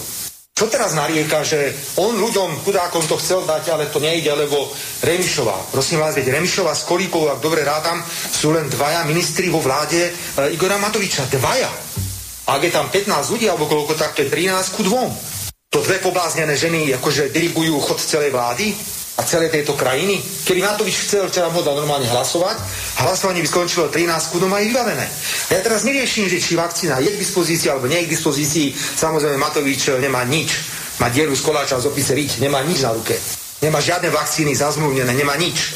A to my neriešime. My teraz hovoríme o princípe, že prečo vlastne včera došlo k tomu, k tomu došlo na vláde Slovenskej republiky, že to bola obyčajná hra, kde využili naivitu a hlúposť eh, Remišovej, ktorá prirodzene ako eh, protiúská politička sa do toho pustila ostatní to hneď využili a dobre vedia, že za toto budú pochválení. Tak budú pochválení, že niekto im povie, chlapci, dobre ste to urobili. Takže eh, toľko povedal Robert Fico zhruba pred desiatimi dňami a včera mal Igor Matovič tlač. A nakoniec sa ukázalo, že to, čo nikto neveril, nakoniec sa realitou stalo a naše hnutie výrazným spôsobom vyhralo voľby a porazili sme mafiu, ktorá nám dlhé roky vládla. A rovnako keď som eh, pred necelými dvomi týždňami otvoril otázku nákupu vakcíny Sputnik V na Slovensku, tak eh, hneď všetci múdri ľudia hovorili, že to je hlúposť, určite nič sme nevyrokovali, eh, určite nič nám Rusi nedodajú a podobne viete si to nájsť, Google si pamätá. Za nami vidíte naše lietadlo, ktorom je prvá dávka vakcíny Sputnik V, prvá dávka z dvoch miliónov vakcín, ktoré sme vyrokovali s Ruskou federáciou. A chcem hneď na úvod veľmi pekne poďakovať aj ministrovi hospodárstva Manturovovi aj šéfovi Ruského investičného fondu, s ktorým sme e, viacej týždňov spoločne rokovali za ich mimoriadne korektný prístup. A pevne verím, že Ruská federácia ukáže aj plnením týchto zmluv v jednotlivých termínoch aj množstvách, že je stabilný partner, na ktorého sa v týchto ťažkých časoch e, môžeme spolahnuť. Samozrejme, kľúčová časť e, očkovania na Slovensku bude prevádzaná vakcínami, ktoré zazmluvila Európska komisia, ale vzhľadom na to, že ochorenie COVID-19 e, nepozná nejaké geopolitické smerovanie a nie je o politike, a je to naozaj o ochrane zdravia a životov, tak si myslíme, že je mimoriadne správne nakúpiť aj ruskú vakcínu, spolahlivú vakcínu a umožniť ľuďom, ktorí sa na Slovensku s ňou očkovať chcú, aby sa ňou očkovať mohli. 2 milióny vakcín pomôžu zaočkovať zaočkovať milión ľudí na Slovensku. Milión ľudí na Slovensku. V priebehu nasledujúcich dvoch mesiacov nám príde milión vakcín podľa zmluvy, to znamená pre pol milióna ľudí a potom následne v máji a v júni ďalší milión vakcín pre ďalšieho pol milióna ľudí. Ako som povedal, verím, že ruská strana dodrží aj termíny aj množstva a k týchto množstvách a v termínoch e, tieto vakcíny na Slovensko prídu. Slovensko na základe Sputnika V bude môcť zrýchliť tempo očkovania v najbližších mesiacoch o viac ako 40 Ďakujem veľmi pekne aj ministrovi zdravotníctva za jeho odvahu, lebo viete o tom, že teda pred viac ako týždňom sme sa pokusili presadiť uznesenie na vláde, kde sme potrebovali súhlas všetkých koaličných partnerov. Nakoniec priamo strana za ľudí vetovala toto rozhodnutie, rovnako aj podmienky si kladla strana SAS a tým pádom nezostalo nič iné, len aby tú odvahu rozhodnúť v tejto veci zobral do svojich rúk minister zdravotníctva a presne v súlade so zákonom rozhodol o tom, že táto vakcína aj bez registrácie Európskej liekovej agentúry a slovenského šuklu môže byť používaná. Rozhoduje sa takýmto spôsobom pri mnohých liekoch, ktoré ročne zachraňujú desiatky, možno až stovky životov ľudí. Takisto aj v tomto prípade a v tomto čase, veľmi náročnom čase, je správne urobiť uh, uh, toto nie gesto, ale toto rozhodnutie, lebo na životoch záleží. Ešte som jednu vec predtým, ako pán profesor sa vyjadrí, som ešte chcel uh, zdôrazniť obrovskú výhodu vlastne v prípade tejto vakcíny pre Slovensko máme, že podľa prieskumu, ktorý sme dali realizovať ešte niekedy v podstate takto pred mesiacom, uh, keď uh, akurát v tom čase prieskumu vyšla štúdia vlastne v Lancete, tak uh, Obrovskú pridanú hodnotu pre Slovensko má v tom, že približne 300 tisíc ľudí sa touto vakcínou je ochotných zaočkovať z tých ľudí, ktorí by sa inak nezaočkovali. A keďže vieme, že na to, aby sme porazili COVID-19 spoločnými silami, potrebujeme dosiahnuť tú kolektívnu imunitu a v prípade mutácií potrebujeme dosiahnuť nie už len 60%, ale niekde možno až skoro 80% zaočkovanosť. To znamená, že každý navyše zaočkovaný človek pomáha tomu, aby sme tú kolektívnu imunitu získali, aby sme na veky nemuseli chodiť takto v rúškach, aby sme tú slobodu získali. A preto 300 tisíc zaočkovaných ľudí e, Sputnikom, e, takých, ktorí by sa inou vakcínou nezaočkovali, je, je veľké, veľké naozaj plus. Takže toľko Igor Matovič. Tomáš, my sme mali takú diskusiu pred reláciou skôr dnes popoludní. Ty si sa vyjadril, neviem, či na sociálnych sieťach, ale mňa o tom informovali poslucháči, že aby som sa ťa na toto spýtal počas relácie, pretože ty voči tejto ruskej vakcíne Sputnik V máš dosť vážne etické výhrady. Dobre by bolo, keby si to našim poslucháčom vysvetlil a takisto, aby si reagoval na to, že Fico zás šajbu zabrosil, ale do vlastnej brány a pomaličky mu zrejme pôjdu dolu aj preferencie, ale to už je jeho problém, pretože Nedá sa do nekonečna len útočiť po Matovičovi. Ja sa ho ani náhodou nezastávam. On e, už dávno mal niekde e, v Trnave robiť e, neviem čo, len nie premiéra na Slovensku. Čiže z tohoto hľadiska je dosť dôležité vysvetliť našim poslucháčom, aké sú vlastne z pohľadu napríklad katolickej vierovky tie eticko-morálne problémy. Nech sa páči. Ja sa neskôr e, k tomu vystúpeniu Roberta Fica vrátim, pretože e, môžem to tak trošku nadnesene povedať, že ja som rád, že čítajú môj Facebook, pretože keď e, zaznela informácia, že Remišová vetovala nejaký nákup vakcíny Sputnik, tak som čítal, ja som neveril vlastným očom, keď som pozeral opozičných politikov a teraz úplne sadli na lep Igorovi Matovičovi, ktorý začal vlastne atakovať Remišovu, že kvôli nej sa nemôže niečo kúpiť a tak ďalej. A to je vyhľadateľné, môžete si pozrieť facebookové statusy, proste začali aj oni nadávať na Remišovu, že mali sme to na dosah a proste ona svojim vetom tomu zabranila. Ja som potom napísal status večer, že v akom vete sa tu bavíme, však to je normálne, vláda je kolektívny orgán, každý tam má jeden hlas a v prípade, proste preto je aj nepárny no Matovič počet. nemôže byť prehlasovaný, lebo má 8 ministrov eh, z 15 alebo 16. Nemôže byť prehlasovaný, Remišová za ľudí, to je jedno, aj SAS je úplne ten bezvýznamný počet ľudí vo vlade. To znamená, o akom vete sa to bavíme, že ten zákon o, o vláde nepredpokladá žiadne veto nejakého ministra. Vláda je kolektívny orgán, my nie sme despotický štát, kde, kde minister má nejaké právo storpedovať, potom by to nebola vláda, ale boli by to vlastne iba, iba, iba dekrety, potom by sme vládli dekretmi, keby, keby tu bolo také riziko, že jeden člen vlády môže niečo zablokovať. Takže a ja keď som to čítal aj, aj predstaviteľov Smeru a iných, že proste oni úplne sadli na led Matovičovi, tak som napísal status, že prosím vás, že akože sa spamätajme, čo tu vypisujeme. Však Matovič, keď chce, to môže ísť aj zajtra kúpiť a žiadna, žiadna veto neexistuje. A navyše, keby to prehral na tej vláde, tak to môže kúpiť úplne bez súhlasu vlády, čo sa aj potvrdilo. Má Dobotky ministra zdravotníctva, ten môže Jasné. to priamo zadať. Jasné, takže ja som dal tomuto status a na druhý deň zrazu už mal smer tlačovku, kde keď som to počúval, tak v podstate som si len povedal, že fajn, že aspoň proste mi dali zapravdu a vôbec mi nevadí, že vlastne sa skorigovali behom noci a začali vlastne rozprávať, čo som napísal deň predtým ja. Takže, takže to by bolo toto na pravú mieru povedané, že proste to bola hra Matoviča od začiatku. Druhá vec, ktorá je zase hra Matoviča na druhú stranu, pozrel som si na TA3 jeho vystúpenie, kde stále sa tak počúval, že veď e, nákup toho Sputniku to je veľmi nepopulárny krok, ale on do neho ide a on to zoberie na seba a tak ďalej. To sú, prosím vás, také silacké reči. Ja som videl tak ako kopu iných politikov prieskum, proste e, existujú prieskumy, kde sa merajú pocitové vzťahy Slovakov voči vakcínam, jednoducho Sputnik je braný nie že rizikovo, Sputnik je braný ako najlepšia vakcína, ľudia sa ňou chcú očkovať. To znamená, že pre Matoviča sa to stalo absolútne, by som povedal, takým takou, ak si pamätáte na tie videá z Khan, tak to je niečo podobné, že jednoducho chce, aby sa zabudlo na tých 7 tisíc mŕtvych, ktoré tu proste svojimi akciami testovacími spôsobili, tak chce to niečím prekryť. No to máš...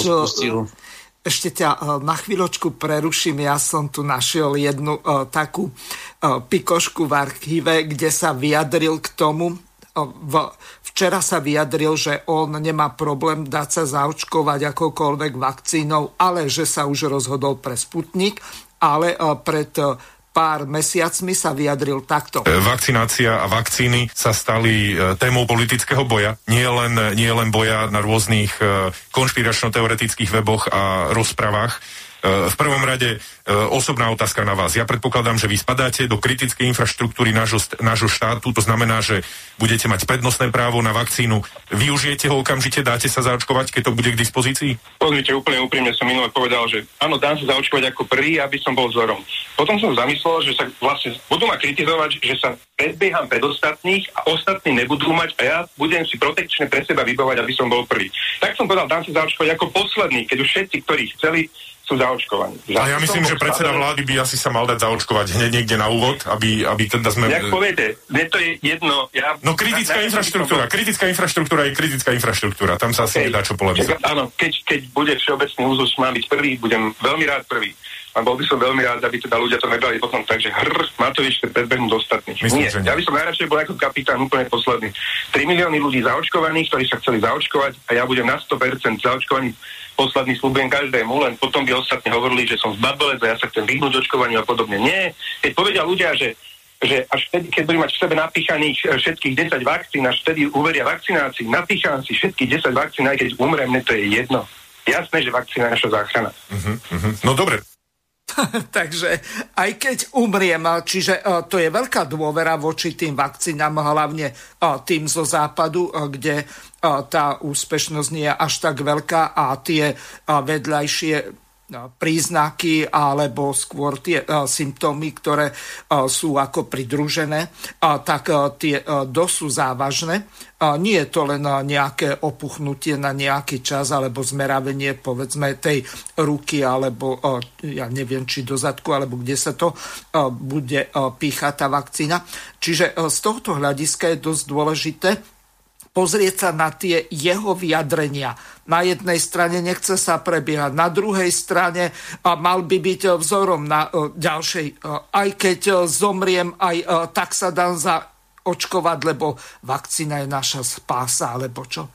Mne to skoro ako v tej jednej relácii na tej katolickej televízii, čo sme pred pár mesiacmi prehrávali toho neviem, či to bol lekár, už si meno jeho nepamätám, tak e, tiež sa... Glasa, no. Áno, Glasa. Tak ten sa takto divne vyjadroval, že e, je to sk- e, niečo také ako druhý príchod Kristov, alebo niečo také. To je už úplne absurdné, čo sa to tu deje.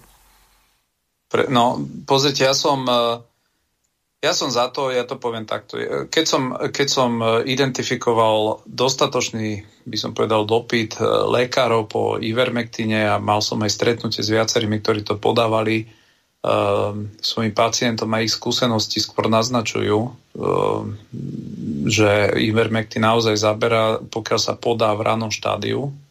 Potom, keď sa podáva už v tých pokročilých štádiách, už ten, už ten výsledok nie je taký jednoznačný tak e, a keď sa mesiace s tým nedalo hnúť, tak som verejne povedal, že ja dám návrh v parlamente, aby parlament zaviazal vládu ten Ivermectin jednoducho na Slovensko pustiť.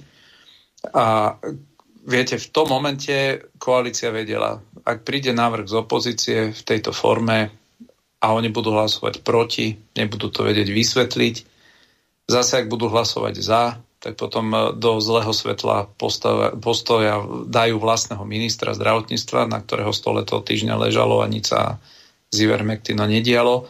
No tak pred tým hlasovaním jednoducho prišla informácia, že už to minister podpísal, už netreba ako vlastne sa k tomu vyjadrovať. Takže to je práca, žiaľ, že musíme využívať takéto, by som povedal, spôsoby, ako ako premyslieť e, proste naše kroky, aby sme pre občanov dotiahli výsledky, ktoré jednoducho koalícia blokuje a blokovala dlho. A preto môj postoj, moja argumentácia vždy bola tá, ja si myslím, že e, pánom svojho života a zdravia do veľkej miery je človek sám. Nikto nemá väčší záujem na vašom zdraví a na vašom živote ako vy sami. To znamená, ak sa niekto rozhodne, že chce svoju liečbu vykonávať určitým spôsobom, tak jednoducho mal by mať to právo a nemali by tomu brániť teraz nejaké vyslovene certifikáty, povolenia a tak ďalej, samozrejme na vlastné riziko. A takto sa to pohlo aj pri Ivermektine a pri vakcínach to, čo sa teraz v podstate udialo, a to zase si treba povedať úplne otvorene, že ja nevidím eh, pri liekoch, nepoznám niečo také, ako je proste geopolitika. Mne ide o to, aby jednoducho, ak ľudia, ktorí chcú, aby mali tú možnosť sa rozhodnúť pre liečbu, akú oni osobne chcú. Ja im môžem povedať môj názor, čo urobím ja so svojím zdravím, so svojím telom, ale ja nikomu nehovorím, čo majú robiť oni za seba, pretože to je príliš individuálne, intimné rozhodnutie a to je sféra, do ktorej proste podľa mňa politici by z nej mali. To, čo by politici mali urobiť, je dať ľuďom absolútne plnohodnotné... Slobodu voľby. Voľby, ale aj plnohodnotné racionálne vysvetlenie, ano.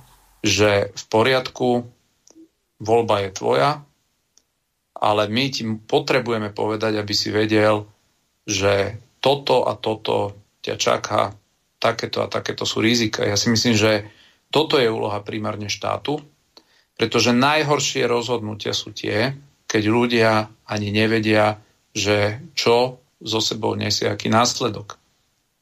A preto ja som úplne udivený a som šokovaný, že aká miera e, primitívnej kampane na vakcináciu na Slovensku prebieha, pretože ja som si nepredstavoval, že my budeme platiť kampan typu vakcína je sloboda.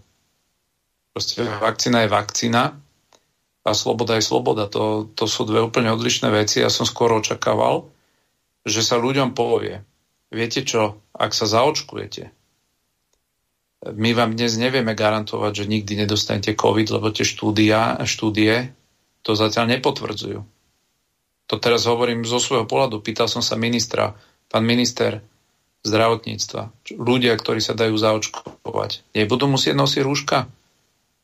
No, budú, budú, to mi povedal na kameru, budú, pretože ešte klinické štúdie nepotvrdili, že zaočkovaný človek nie je šíriteľom covidu.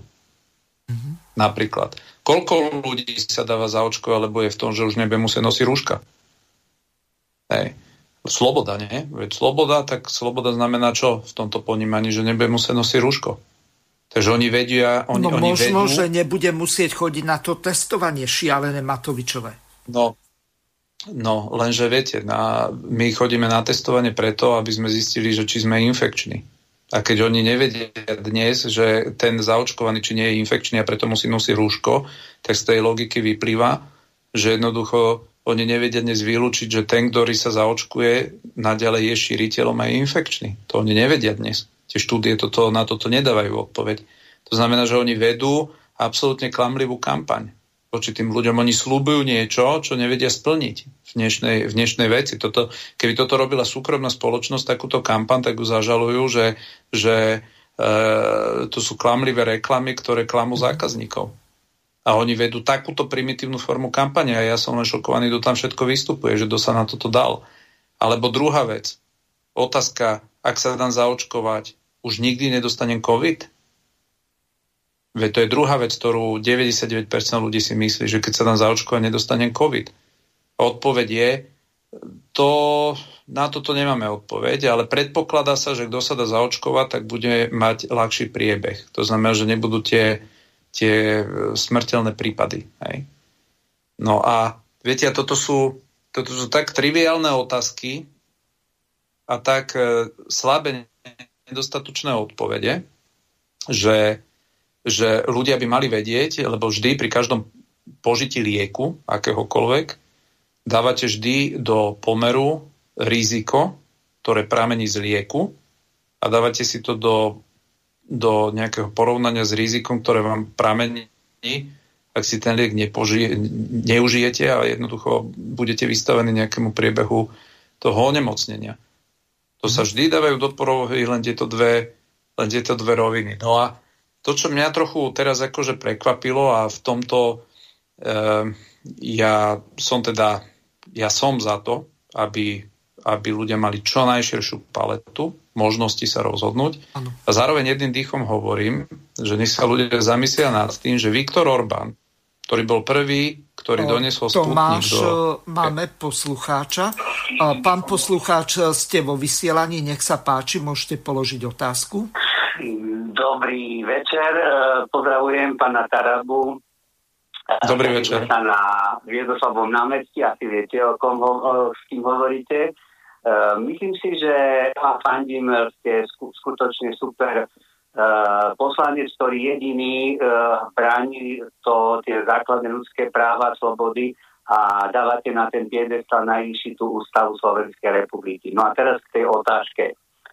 Uh, viem, že uh, máte v podstate výhrady voči vakcíne Sputnik. Ja tiež mám výhrady.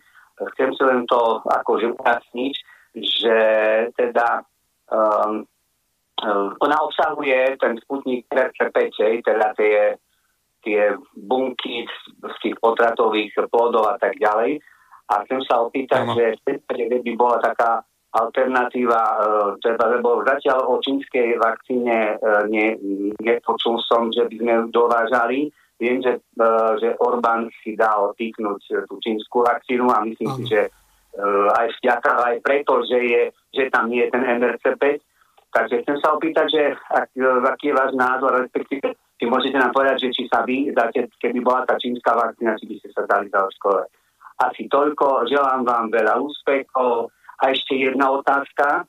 Uh, v súvislosti s teda s referendum. Uh, vy um, ste človek v všestranne intelektuálne na výške, takže uh, moja, môj názor je aj pána Harabina, aj ešte kedysi bývalého premiéra Fica, že jednoducho, uh, pokiaľ jeden z poslancov sa vyjadri, že, ne, že to je, je to protiústavné, že on má mandát na, na celý, celé volebné obdobie, tak vlastne tým pádom uh, vlastne referendum by v parlamente neprešlo.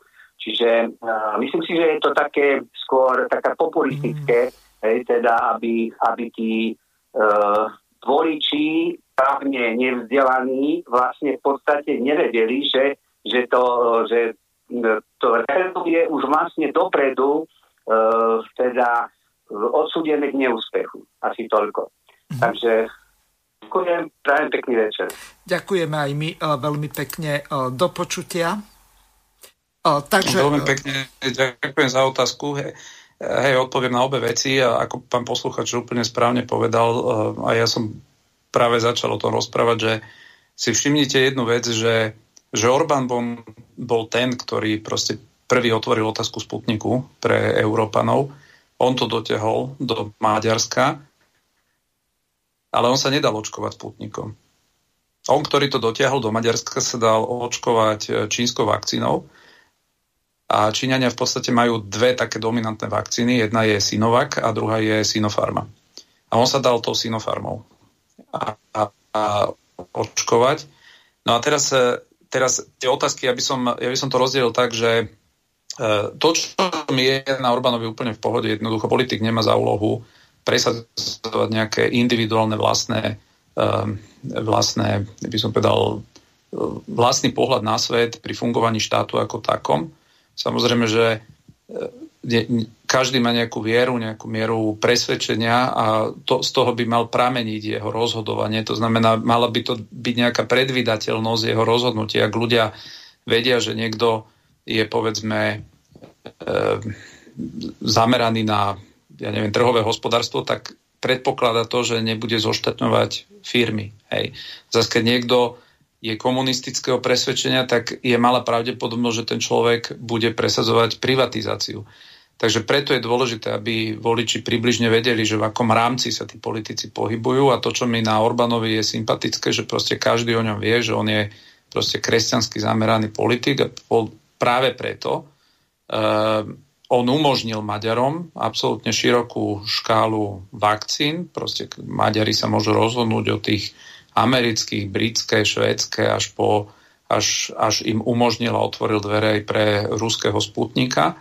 No a on osobne sa očkoval čínskou vakcínou. A to, čo mne na Slovensku chýba, že tá debata o tej čínskej vakcíne absolútne neexistuje. Ja som mal tú možnosť, e, som sa stretol s jedným veľmi popredným slovenským lekárom, známym, nebudem meno, ale tu spomínal, lebo som mu ne, nepovedal, že s tým budem operovať. Ano. A sedeli sme dlhé hodiny spolu, proste som ho aj požiadal, aby mi teda vysvetlil, aby som tak akože v rámci laickej schopnosti, pretože nie som lekár, ani, ani biochemik, ani nič podobné, ale proste chcel som mať nejak tak zatriedené tie, tie vakcíny, aby som sa vedel v tom orientovať.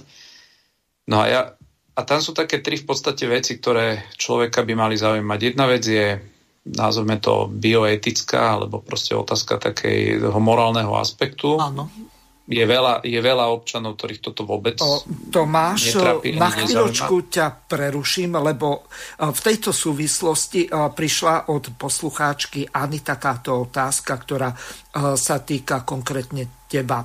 Pán Taraba, dáte sa zaočkovať čínskou vakcínou? Ako by ste komentovali vyhlásenie pápeža a biskupskej konferencie? Oni vedia, čo je to MRC5? ale e, máme e, ďalšieho poslucháča, tak e, ja ho zoberiem. Pán poslucháč, ste vo vysielaní. Nech sa páči, môžete položiť otázku. Dobrý večer. Ja som ostala prekvapená, keď tam ten pán volal, že ruská vakcína obsahuje mŕtve plody. Práve, že tá vakcína neobsahuje. Že to je vakcína, ktorá neškodí som rada, že je dovezená na Slovensko a Slováci typicky hneď to musí byť všetko, čo sa dobre, hneď to musí byť opľúvané. A pán Taraba, ja mám najhoršie skúsenosti s, s politickou stranou, ktorá je založená na kresťanskej KDH. Tá tu narobila toľko zla, toľko zla, že to nevymete sa ani za tisíc rokov. Bohužiaľ, ja som hlboko veriaca Posluchačka nám padla, ja som to nezrušil, pokiaľ zavolá ešte raz, tak môže. Takže môžeš reagovať najskôr na poslucháčku a potom na tú druhú poslucháčku Anu, ktorá sa pýtala, ak si pozabudol, lebo telefonujúci majú prednosť, tak ja ešte raz prečítam tú otázku, ale najskôr tejto pani poslucháčke, ktorá má výhrady voči tej informačnej kampani, e, že v podstate e, tá vakcína e, využíva, tuším, že tie kmeňové bunky a pokiaľ to vieš, mohol by si to aj vysvetliť a do akej miery je to, čo hovorila pani poslucháčka relevantné podľa toho, aké máš informácie. Ku KDH sa nebudeme vyjadrovať, to vieme všetci, že čo tu napáchali. Uh, no a to, to chcem, aby som mohol pokračovať, že, že v podstate tie aspekty sú tri. Jedna, jedna vec je, že, že uh, aká technológia je použitá pri tých vakcínach, pretože dnes na trhu máte, máte tie najrevolučnejšie, najmenej, najmenej otestované a v podstate doposiaľ nepoužívané technológie, čo najmä v prípade Pfizeru. To sú, to sú, to sú v podstate tie mRNA vakcíny. A potom máte na druhej plejade v podstate úplne, by som povedal, tie najzaostalejšie, najviac doposiaľ používané, nič revolučné, najmenej z pohľadu nejakého nepredvídateľnosti pre ľudský organizmus. A tam ja to vnímam tak, že na tom druhom konci je tá čínska e, Sinopharma. Mhm. To znamená, ak by sme to mali povedať, že ľudia sa ako keby rozhodujú, že na jednej strane do, kúpim si nejaký, nejaký nový typ automobilu, ktorý doposiaľ ešte ešte nikde nejazdil, ale vyzerá, že, že je absolútne proste najrevolučnejší a potom máte na druhej strane nejakú dobre odskúšanú 50-60 ročnú babetu, kde proste viete, že zas e, nemôžete žiadne iné zázraky používať. A mňa pre, je veľmi veľká proste odpoveď aj to, že, že samotný Orbán, ktorý mal možnosť sa rozhodovať od jedného, druhého až po neviem koľkatý typ vakcín, sa rozhodol pre tú by som povedal, najkonvenčnejšiu formu a to je proste tá, tá Sinopharma uh, od Číňanov. No a teraz k otázka. Máte, máte vakcíny, ktoré používali pri výrobe a ktoré používajú v podstate aj pri tom uh, samotnom zložení uh, bunky potratených detí. A potom máte vakcíny, ktoré pri výrobe ani pri vývoji ich nepoužívali a používajú ich pri testovaní tých jednotlivých šarží, e, ktoré už sú ako keby hotové. Napríklad toto je, toto je problém tej čínskej, lebo Číňania vyrábajú dva, e, druhý, jeden je Sinovac, druhý je Sinopharma, ako som spomenul. Aj tá Sinova, keď sa len pozriete, tak e, nie sú informácie o tom, že by obsahovala nejaké časti potratených detí, teda buniek. Na druhej strane prenikajú informácie, že kontrola tých šarží už pritom sa používajú a práve, práve tá Sinopharma vyzerá byť absolútne najkonvenčnejšia a tak, ako som to aj ja dostal vysvetlené, tak proste to je, zdá sa dnes jediná, jediná vakcína, ktorá nie, nielenže pri vývoji, nielenže pri o samotnom obsahu, ale ani pri kontrole tých jednotlivých e, šarží proste túto metódu nepoužíva. Takže to je, to je aj z môjho pohľadu proste vysvetlenie, prečo sa pre ňu rozhodol Orbán. E, na druhej strane e, to, čo si musíme uvedomiť, že, že to je úplne v poriadku, že ľudia cítia nejakú, nejakú blízkosť tomu, že dobre prišla, prišiel Sputnik, je to ruská vakcína. Doteraz sme boli veľkú časť svojich v podstate 10 ročí očkovaní ruskými vakcínami. Bolo to všetko v poriadku, nie sú zaznamenané ani nejaké, nejaké dlhodobé negatívne dopady. To znamená, ja v tomto aj absolútne rozumiem, že veľa ľudí má už len z tohoto princípu k tomu nejakú blízkosť. E, na druhej strane Sputnik je z AstraZeneca, to sú tzv. vektorové vakcíny a jednoducho pri Sputniku použité e, tieto e, bunky potratených detí sú. Nie, že nie sú, ale sú. Ja viem, že môže byť čas ľudí, ktorých to, toto zaujímať akože nemusí. Ja len hovorím, že z tohto pohľadu aj keby mne niekto povedal, že vieš čo, schváluje to a aj, aj keby mi povedali, že to schváluje pápež a neviem kto, jednoducho to je individuálne rozhodnutie, či chcete alebo nechcete takú vakcínu mať. A ja osobne sa postavím k veci tak, že ja nechcem mať v sebe vedome vakcínu, ktorá viem, že vznikla preto, alebo bola, bola použitá akákoľvek časť ľudského organizmu dieťaťa, nevinného dieťaťa na to, aby jednoducho ja som z toho mal nejaký profit. Takže ja by som, to hovorím otvorene, sa nedal očkovať žiadnou z vakcín, ktoré jednoducho v ktorejkoľvek fáze majú čokoľvek dočinenia s týmito metodami. A to hovorím proste transparentne, hovorím to, hovorím to dlhodobo a preto si myslím, že štát by mal umožniť aj do, dostupnosť vakcín, ktoré sú absolútne morálne nezávadné. Morálne nezávadné, aj keď sú nižšie účinnosti, lebo zase tá čínska vakcína má proste tú nevýhodu, eh, proste to je, tam je deaktivované mRNA, je to v podstate ten štýl, ako sme kedysi iba na nabudenie imunity používali v podstate že dostanete do tela proste časť vírusu, ktorý je vlastne iba slabé, to je oslabeného vírusu, ktorý vlastne vyvoláva protireakciu a tá odhad proste tej, tej úspešnosti je možno 70%, to znamená, áno, není to v týchto kategóriách 91, 95 a podobné čísla, čo, čo padajú, ale jednoducho z tohoto celého, jednoducho, ak mám povedať, tak uh, pre mňa je priateľná len táto jedna, jedna čínska vakcína z toho, čo poznám a čo na trhu dnes je.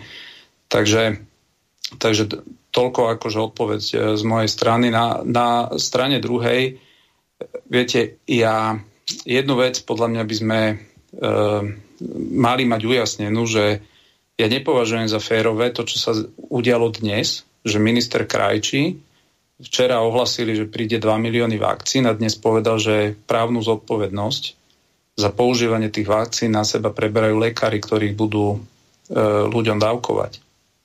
Viete, my sa, my sa bavíme o zdravotníckom úkone, my sa bavíme o očkovaní, to zase nie je, žiadne očkovanie nie je jedenie jahôd alebo malín. A proste bavíme sa o vakcínach. Hej. A je podľa mňa neskutočne zbabele, že teraz niekto povie, že v poriadku, není to, není, nie, nie je to autorizované, nie je to autorizované ani Slovenským štátnym ústavom e, e, kontroly liečiv.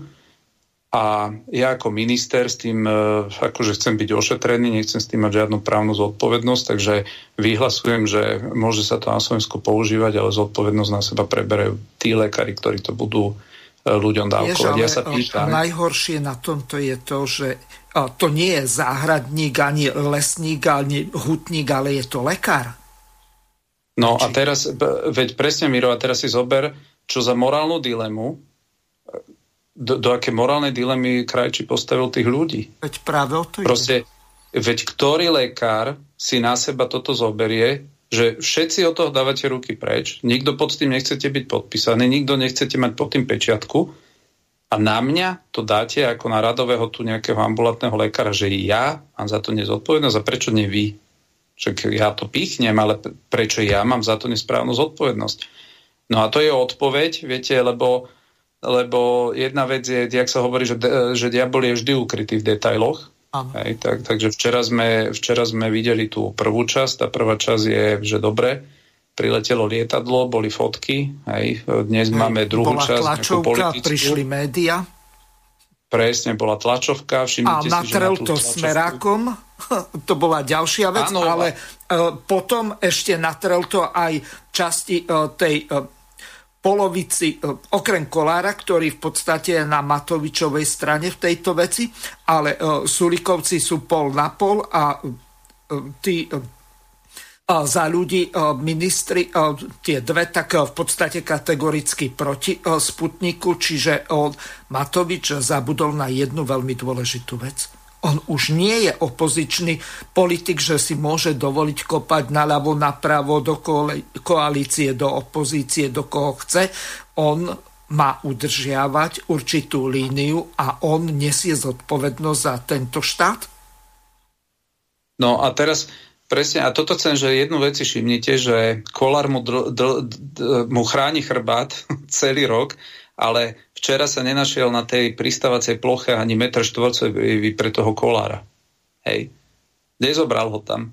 Bol tam s krajčím, bol tam on, ale len aby, aby, aby ani čas... Zlízol smotanu on celú. Presne, a kolár, a na kolára sa na celej tej ploche nenašlo jedno jediné miesto, takže to, to bol taký len akože úsmevný moment.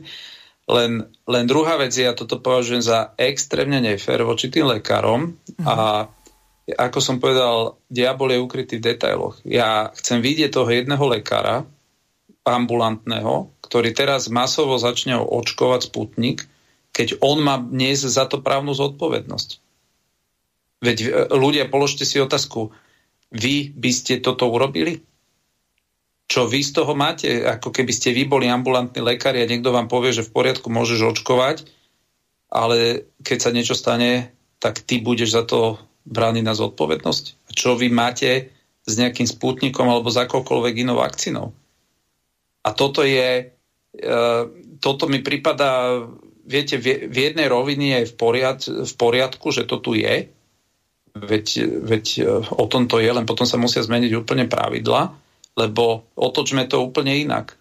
Otočme to úplne inak. Predstavte si, že by Sputnik mal autorizáciu autorizáciu na území Európskej únie a teraz niekto dovlečie AstraZeneca od z Ameriky bez papierov, bez autorizácie a povie lekárom, že môžete ju od zajtra očkovať, ale na vlastné riziko, riziko budete vidieť ako lekári.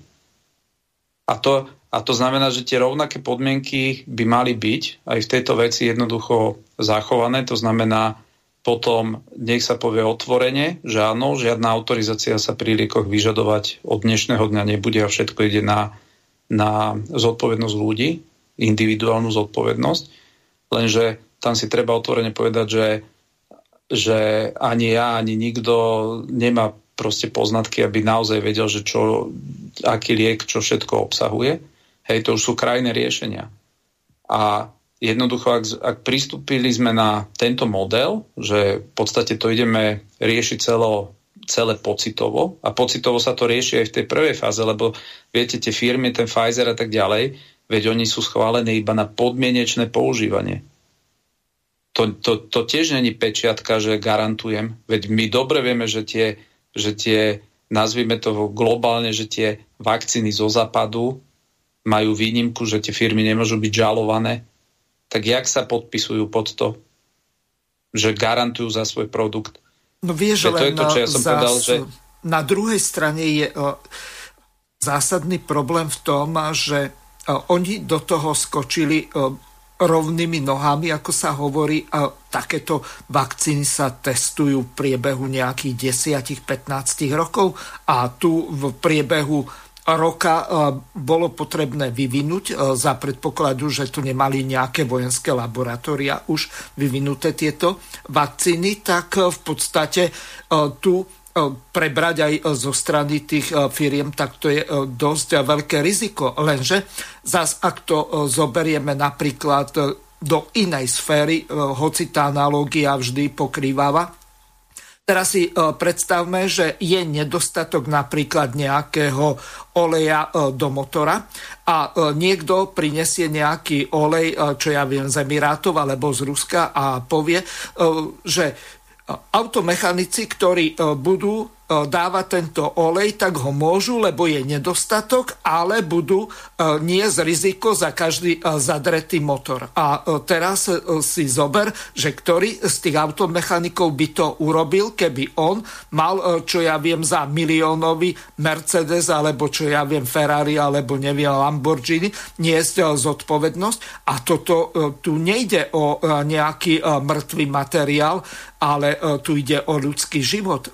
Tu ide ide o to, že e, tí e, ľudia, ktorí zomru, e, povedzme, alebo budú mať celoživotné následky spôsobené týmito vakcínami, tak kto im to zdravie vráti, alebo kto im vráti ten život a kto to vlastne odškodní. Ten chudák, ten lekár, ktorý robí za trošku viac ako priemernú mzdu v národnom hospodárstve, alebo Nemal by toto prevziať za toto zodpovednosť štát a nemá sa správať e, ten minister zdravotníctva inak ako Pilát. On si umie ruky a hodí to na tých dolu? No, vieš, e, najmä pozri, mne, mne vadí pri tomto celom procese všetkých tých e, farmafíriem, že toto je proste neuveriteľný biznis v tom zmysle, že zisky, zisky idú všetky firmám, a všetky potenciálne straty má hradiť štát. Pretože podmienka na uzavretie tých zmluv pri, pri tých akože najznámejších dodávateľov bola, že štát sa zavezuje, že nikdy nebude žalovať ich ako dodávateľov. Po prípade, ak by nejaká taká žaloba bola, tak všetky škody na seba preberá štát. To znamená, že zisky sú naše, my sa nepodpíšeme pod kvalitu produktu, lebo nevieme kvôli tej rýchlosti garantovať, čo z toho bude o 5-10 rokov. Mm-hmm. A keď budú nejaké straty, straty sú vaše. A to je, akože byť, byť majiteľom tých farmafíriem, tak toto je proste, toto je rozprávková, rozprávkový biznis. To je proste to niečo máš, neuveriteľné, že ale... zisky sú moje. Uh-huh. Lenže e, Ako no. to v iných odvetiach prebieha napríklad v bankovníctve alebo kdekoľvek inde, nejaké hedžové fondy a tak ďalej. Tam sa zisky privatizujú a straty sa socializujú. Veď spomeňme napríklad hypotekárna kríza v Spojených štátoch, tu daňoví poplatníci zaplatili. Čiže de facto uh, hovorilo ano. sa, že uh, to je government motor, nie General Motors, čo automobilku nejakým spôsobom revitalizoval štát. Lenže tu v prípade uh, niečoho takéhoto, tak uh, tam by to malo ísť uh, takým spôsobom, že štát by mal sa stať súčasťou nejakého toho penza tých akcií v tom e, konkrétnom e, farmaceutickom priemysle. E, napríklad získať akcie AstraZeneca, alebo akcie Sputniku, alebo akcie Pfizeru, alebo akejkoľvek tejto farmaceutickej firmy, ktorá vyrába tieto vakcíny. A potom na základe toho by mal niesť aj do určitej miery zodpovednosť za tie nepredvídané okolnosti a tie poškodenia zdravia alebo nedaj Boh smrti tých pacientov, ktorí sa dajú s týmto zaočkovať? No, akože takto je. Proste ja sa pýtam, kto za toto celé ručí. A teraz mi je úplne jedno, či sa bavíme, daj si tam názov, aký chceš. Sputnik, AstraZeneca, Pfizer, je mi úplne jedno, aký je názov ale proste kto je garantom toho, že opäť 10 rokov tí ľudia proste nebudú e, na tom škodní. Hej, pretože áno, ja chápem, že, že štáty majú dneska nejakú, nejakú, nejaký záujem o tom, aby čo najviac ľudí bolo preočkovaných, veď to je proste očividné, že to sa pod to ani neschovávajú. Na konci dňa na Slovensku sa núdzový stav predlžoval pod e, tou vetou, že e, štát to bude predlžovať, dokedy 80% Slovákov nebude zaočkovaných. Hej. Potom sa od toho začali cúvať, že to, tá veta je tam tak omylom. No ale keď e, pán Čepček, poslanec, dal návrh, že dobre, ak je tu omylom, ju vyhoďte tú vetu z toho dokumentu, tak zrazu nebolo toho, kto by za to hlasoval. A, a, v, te, a v tejto rovine proste ja... E, hovorím za seba, ak mám z tejto celej plejady produktov si vybrať, ja by som si vybral úplne tú, v, to, v tejto veci najmenej progresívnu technológiu, technológiu, ktorá sa možno používa 50-60 rokov. A dnes e, je to proste, vyzerá, že to je tá vakcína, ktorú, ktorú si dal Orbán, nie sú žiadne informácie, že táto vakcína by mala čokoľvek dočinenia aj v tých morálno-etických otázkach e, proste s témou, že by bola problémová, ale to je, hovorím, individuálne rozhodnutie. Niekto si povie, že však toto ma vôbec nezaujíma.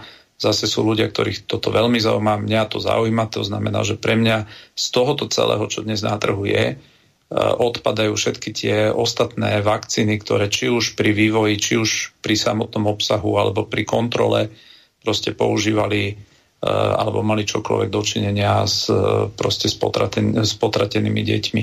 Čo sa týka kvality, ja nespochybňujem a počúvam, že v podstate aj ten, že ten Sputnik je, je veľmi solidná vakcína v zmysle, že tam tie, tie rizika sa nepredpokladajú, že by mali nejaké zísť, pretože zase nie je to úplne nová technológia. Eh, to, čo som počul, že približne 20 rokov je to niečo, čo už je takým pre nich štandardom, len, eh, len jednoducho je tam tento bioetický problém pre, pre ľudí a to, čo riešim ja, ako primárne, že jednoducho kto sa pod toto podpíše. A mal by na Slovensku byť niekto, kto povie, že my za to garantujeme, pretože my sa nebavíme o jedení jogurtov, my sa nebe, ne, nebavíme o tom, či kúpime eh, pomaranče z Kuby ako niekedy, alebo ich budeme nosiť z Kostariky. My sa bavíme o vakcínach. My sa bavíme proste o požití zdra- zdravotníckého materiálu a jednoducho sa mi zdá absolútne zbabele, že niekto príde s riešením, že nejakí radoví lekári, ambulantní lekári za toto majú nezodpovednosť. No a čo oni s tým majú? Čo oni s tým majú? Čo oni vedia o tom vývoji? Aké dokumenty oni k tomu videli, prečo oni by za toto mali brať akúkoľvek zodpovednosť. Máme ďalšieho poslucháča. Nech sa páči, ale najskôr si stiahnite rádio a potom môžete ano. hovoriť. Uh, opäť ja volám, pretože ma zaujali tie posledné názory pána uh, Tarabu.